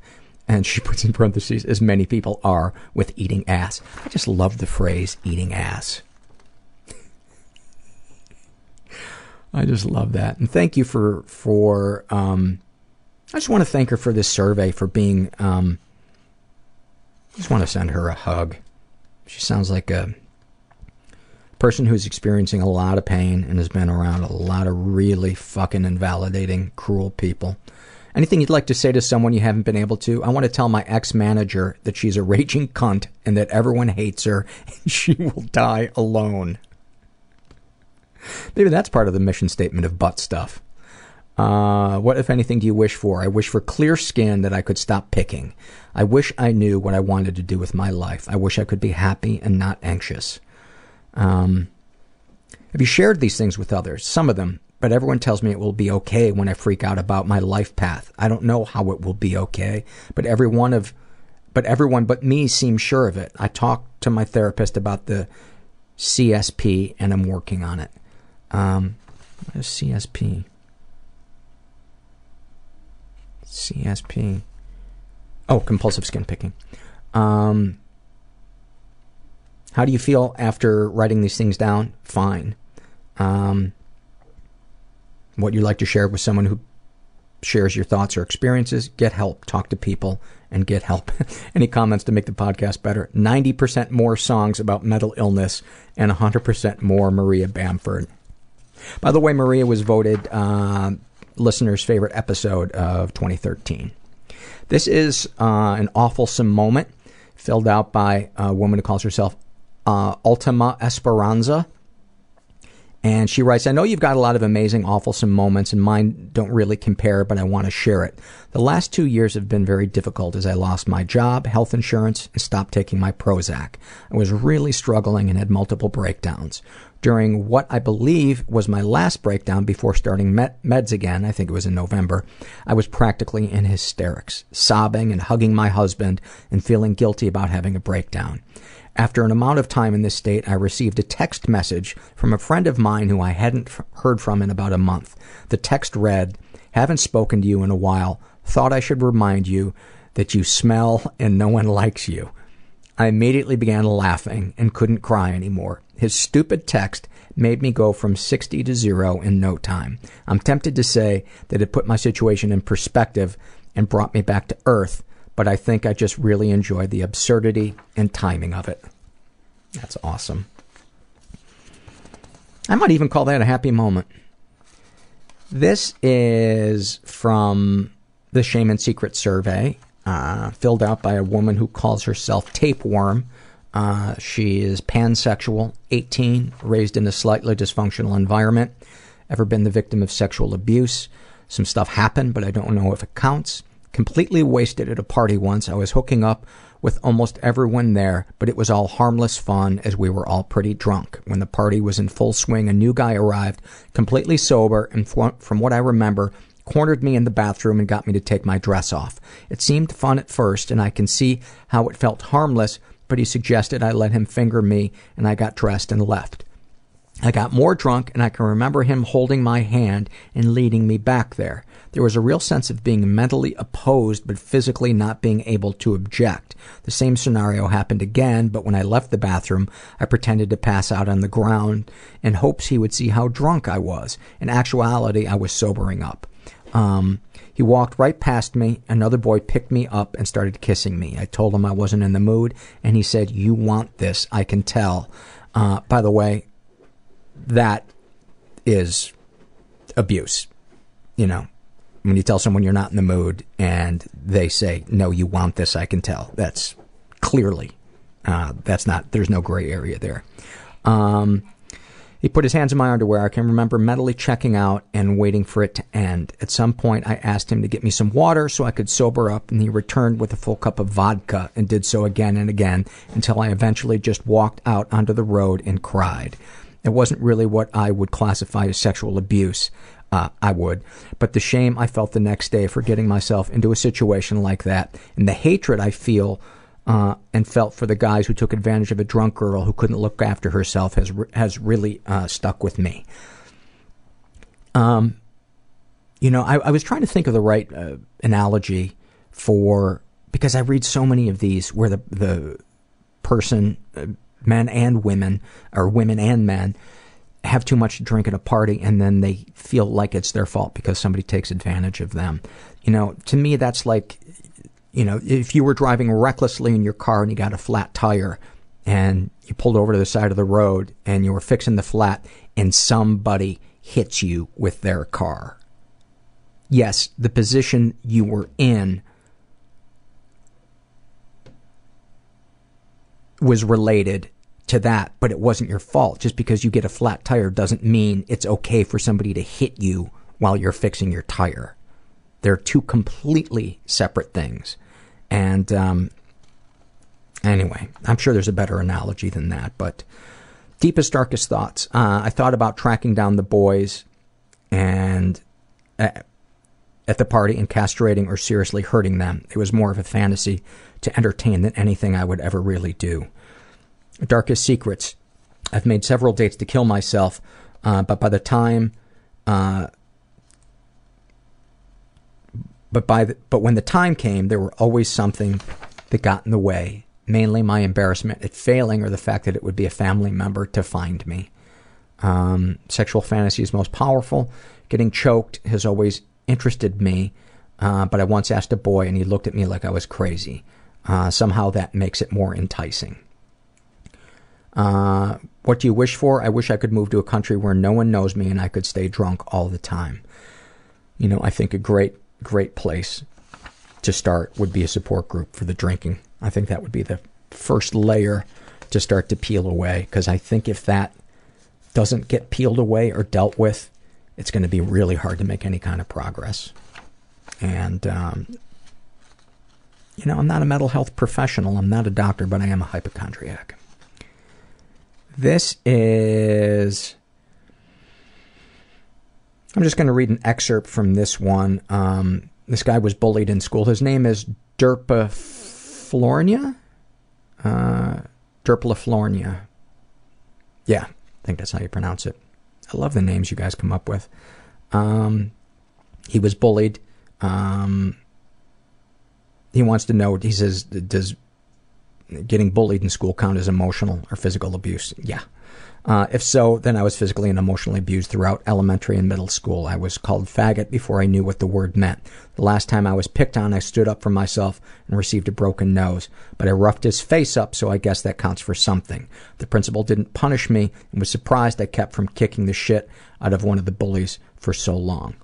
Um, any positive experiences with the abusers? One of the bullies was nice at times and introduced me to heavy metal. He even invited me to his house just to hang out. It was weird because he would always fuck with me in class. Looking back, I think me, he may have had a rejection issue or something and wanted a friend that he didn't have to prove something to.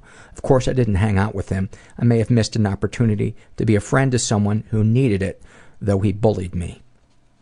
I'm fascinated by how complicated relationships can be with um, people who treat us, you know, nice one minute and bad the next. It is. Mm.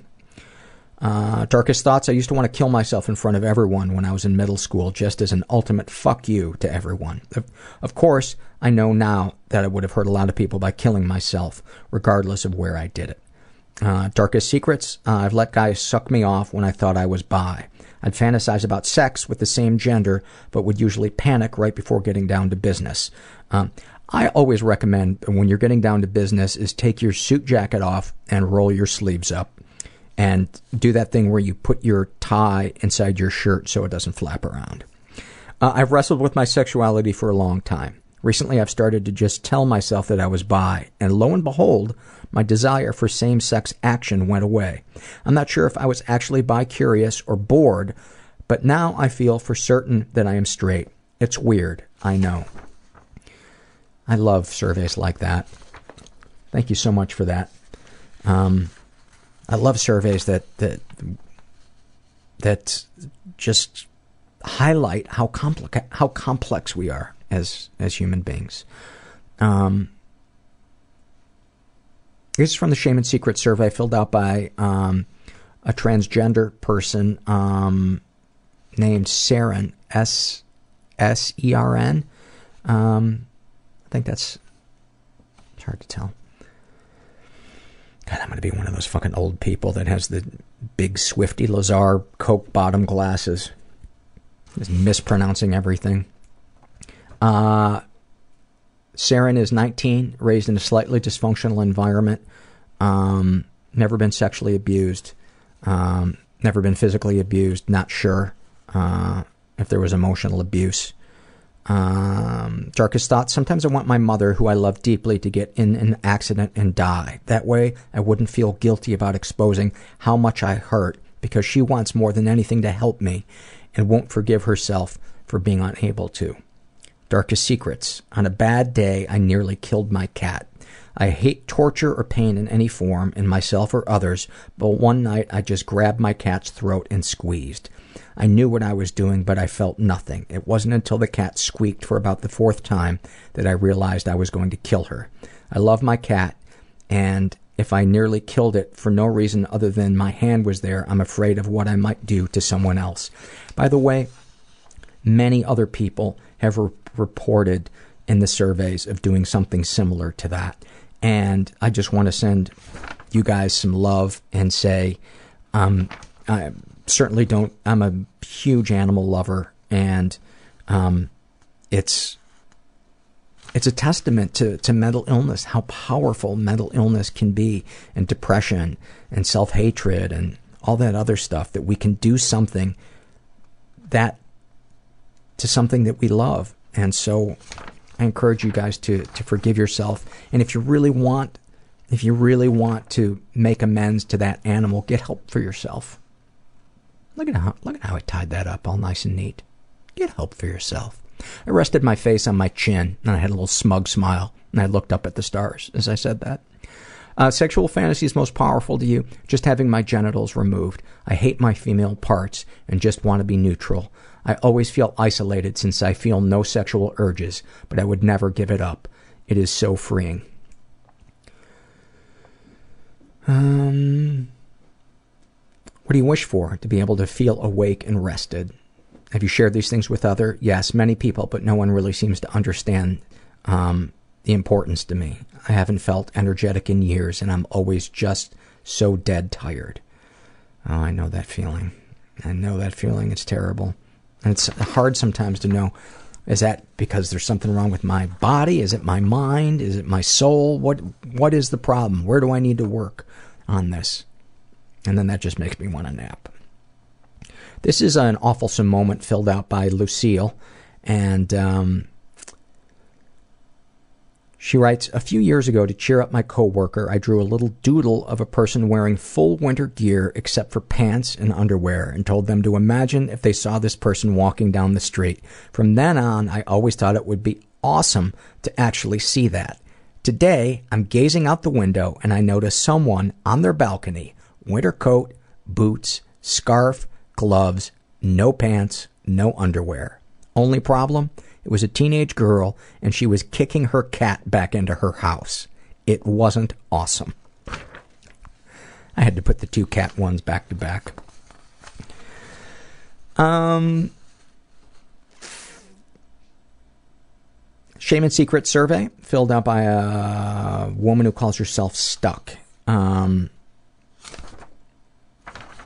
she is straight, in her 20s, raised in a slightly dysfunctional environment, was the victim of sexual abuse and never reported it. My stepfather molested me.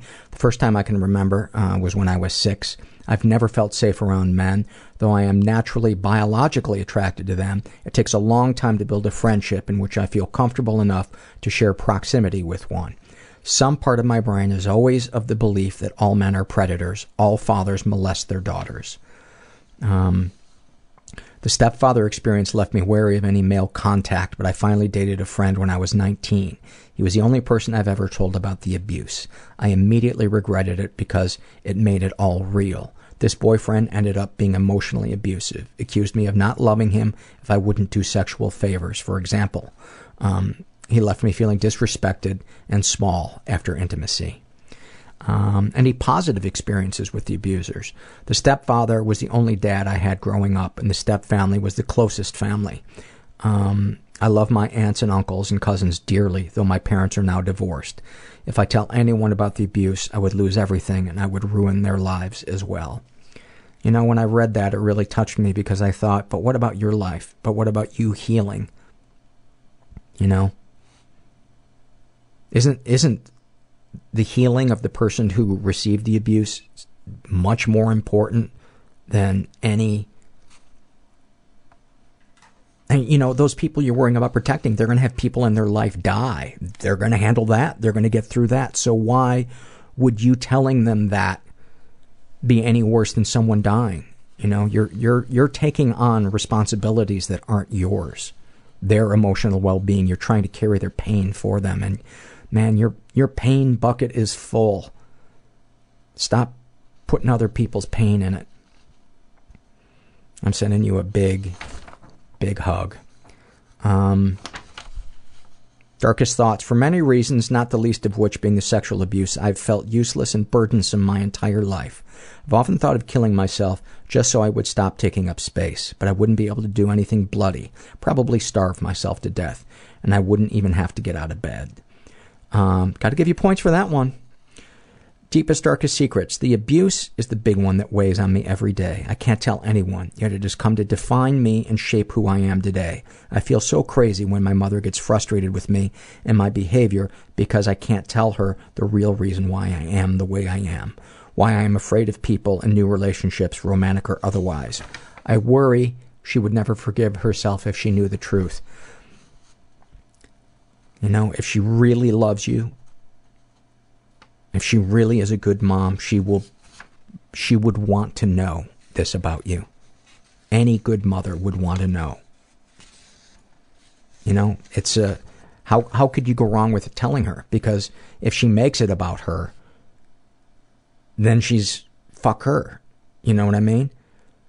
But if you tell her, then you've done and and she's able to handle it, then it's proof that it was the right thing to do. But I think it's the right thing to do either way. Oh god, I commented so much on that one. I want to rewind that, but I'm not going to. Uh Shame and Secret survey filled out by a guy who calls himself uh, Sonic Cat. He is bisexual in his 20s, raised in a stable and safe environment, never been sexually, physically, or emotionally abused. Um, darkest thoughts I am Facebook friends with a girl I knew in high school. She's a single mother who often posts her struggles on Facebook. I often dream of leaving my wife and stepping into the husband father role in this woman's life. I guess I just crave having a family, and I just don't see it happening with my wife. You might also be a rescuer. You might be a little bit of a love addict. Deepest, darkest secrets. I developed an eating disorder in college. Though I don't actively engage in these behaviors currently, I'm still fascinated in the ANA community. Um, I believe that uh, ANA is short for anorexia. Uh, and secretly wish I had the willpower to resume these behaviors. But uh, I love how you don't give yourself credit for having the willpower to refrain from those behaviors. You say you lack the willpower to engage in them. God, it's amazing how our minds can shit on us. Uh, because I am too much of a pussy to flat out kill myself. I think my dream is to die slowly from an eating disorder, to have a sustained period where I am in control, and to have that be what ushers me out of this world seems perfect to me. It was quite eloquent. Eloquent. Uh, sexual fantasies most powerful to you. I often fantasize about being in complete control in the bedroom. I know this sounds so lame, but I have not felt in control of myself for over a decade. So to have complete control over someone else in a sexual setting is very arousing to me. It makes me feel like a bad person to share that because it's completely opposite my personality. Isn't that always how it is though? Our sexual fantasies are so often that part of ourself that, that we can't express in, uh, you know, the rest of our lives. Uh, what would you like to say to someone you haven't been able to? I'd like to tell my wife that I am not happy. I want to feel that trust that married couples talk about when confiding in one another. Uh, my wife and I both suffer from depression and anxiety. I feel like if I told her this, she wouldn't be able to handle it and might do something drastic. I've always treated her like a child by watering down what I say so that it doesn't upset her. But I have very real feelings that I just cannot water down anymore and still expect to carry any weight you two are prime candidates for couples counseling. That would be such a good neutral environment to let this stuff out so that if she did start to, um, you know, crumble or whatever, it wouldn't be up to you to rescue her, you know, or, or whatever. The, you would have a, a professional there. So, sending you a big hug. Sending you a big, big hug. Um, this is a dark one. This is as if the, rest of those were scenes from Willy Wonka. Um, this is Shame and Secrets filled out by a guy who calls himself Shoelaces. He is straight in his 20s, raised in a slightly dysfunctional environment, never been sexually abused, but he has been uh, physically and emotionally abused. Um, I was in high school and she was my first actual girl- girlfriend. She was known as the town, quote, virgin stealer and I was getting towards 16 to 17 years old, and all my closest friends were slowly losing their virginity all around me. And my impulsive nature, coupled with desperation, uh, led me to her father's literal crack shack of a trailer where she pulled me into her bed and took my virginity. We began dating.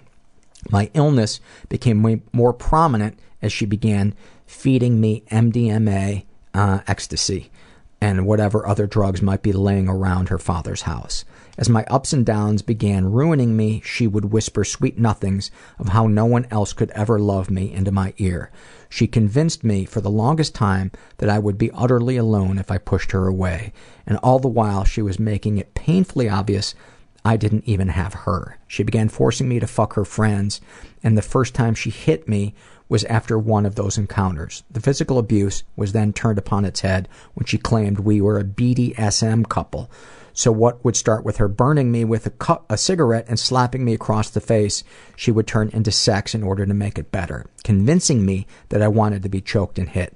This went on for five years, with her cheating on me and me hitting back in this toxic, sick sy- symbiosis that forced me to hate myself and her. I am still not secure in love. I am still not secure in sex. I now have to dominate or be dominated to feel sexually gratified, and I don't always get off from it. I just do it. Any positive experiences with your abuser? I don't remember them at this point. I don't count her as a relationship when people ask me about things like this. Only my drug addled friends who were around during that time even know that she and I were even together.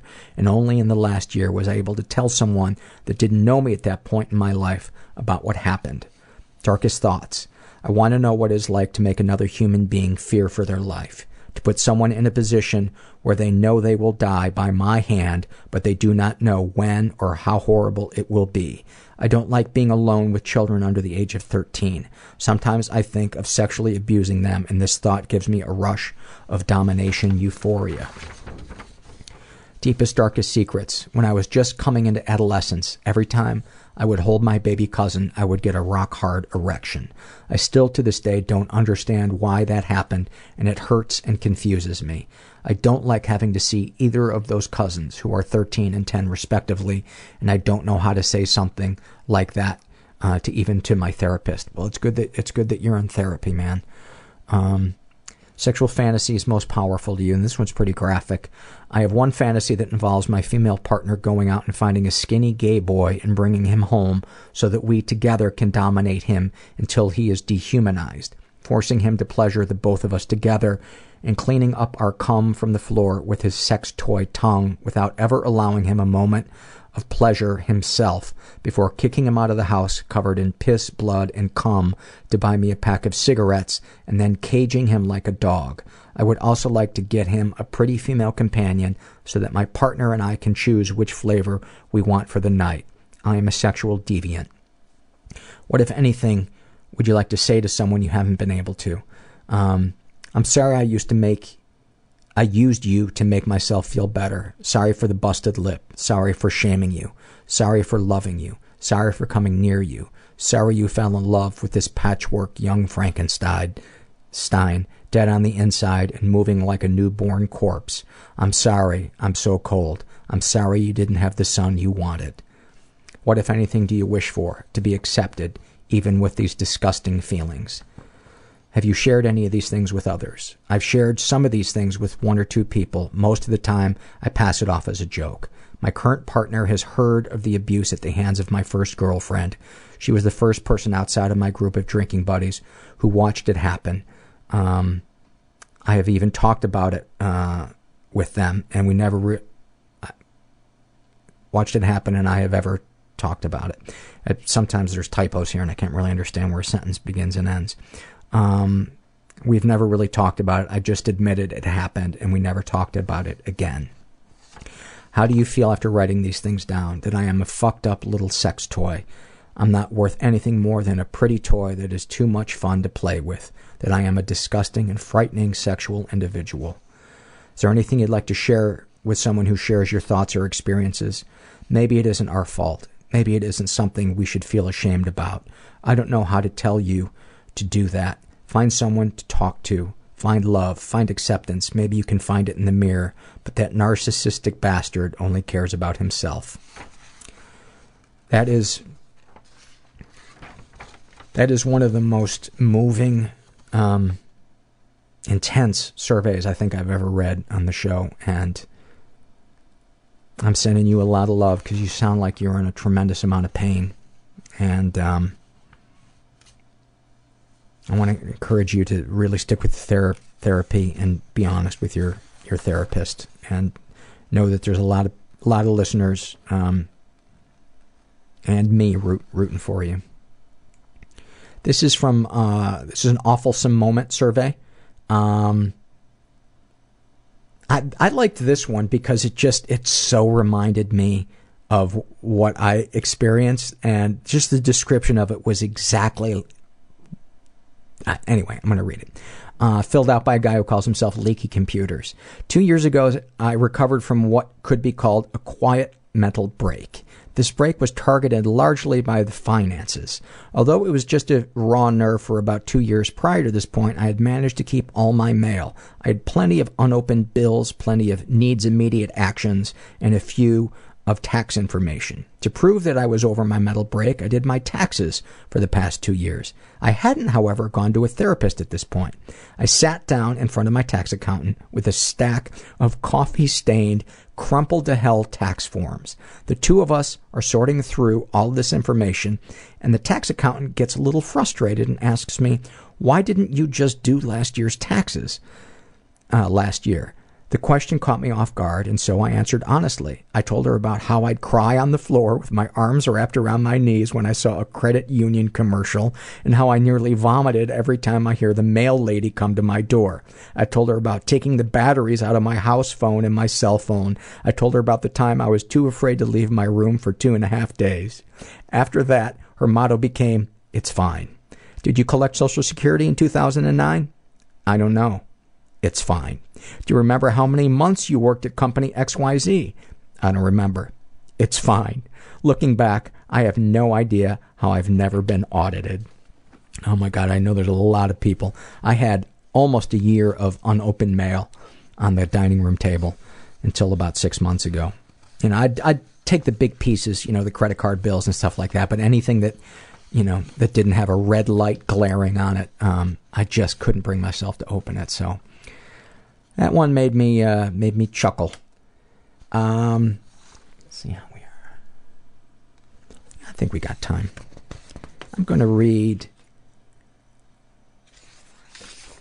I'm going to read two more things.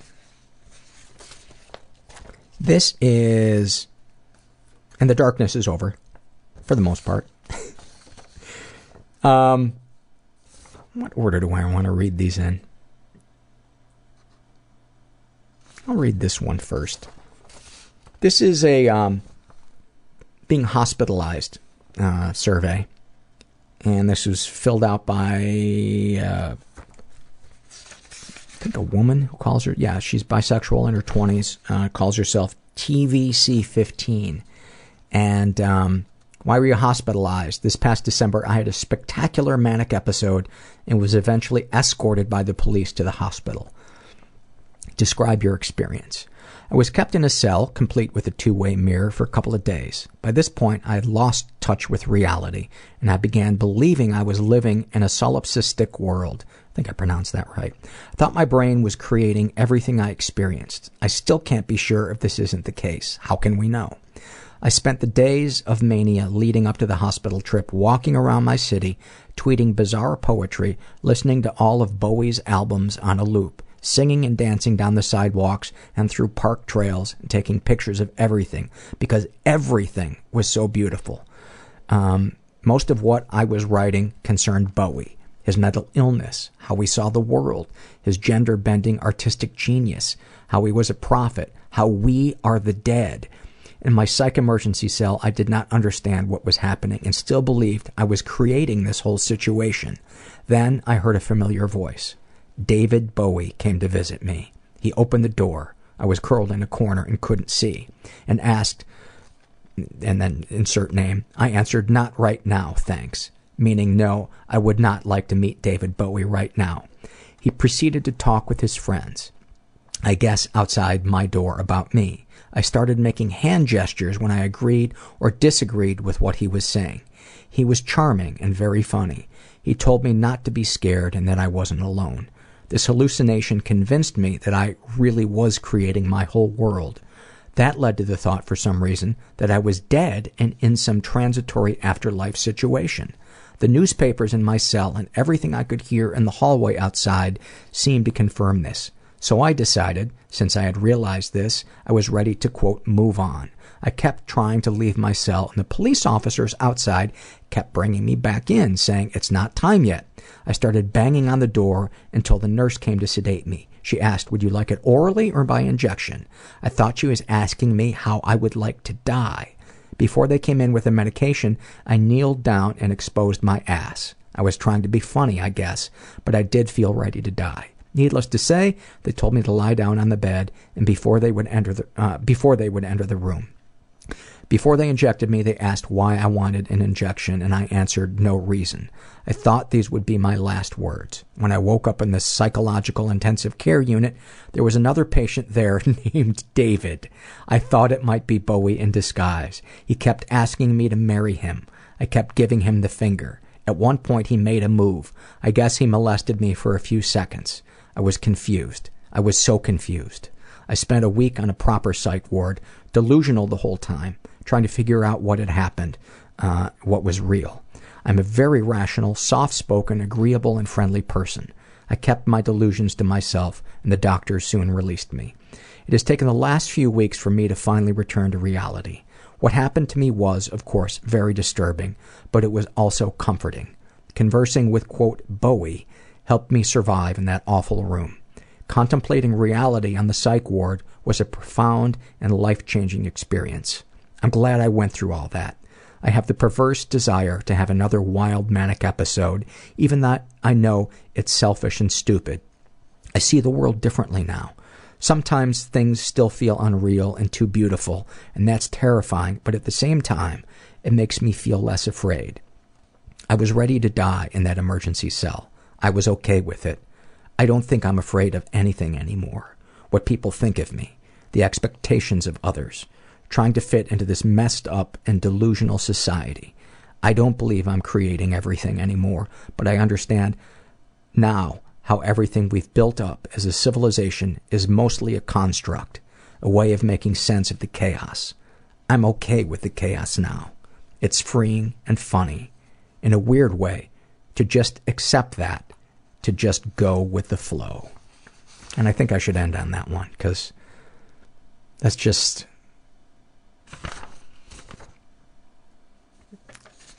you know that I think that's an awfulsome moment. It's it's a hospital survey, but that is a a beautiful, funny, fucked up, awfulsome moment. And thank you so much for for filling that out, and thank you guys um, for helping build this community with me. Um, felt really nice to talk about what I've been going through on the on the mic tonight. Um, I was kind of nervous before I started recording because I didn't know what I was going to talk about, but I had this feeling inside me that um, I knew that I needed I needed to talk about because I need to I need that connection. Um, but it's so hard sometimes because it's just it's just a feeling inside you you can't put words to. Um, and um, I, I love that I can be myself on this podcast. And um, I know it's not everybody's cup of tea when I um,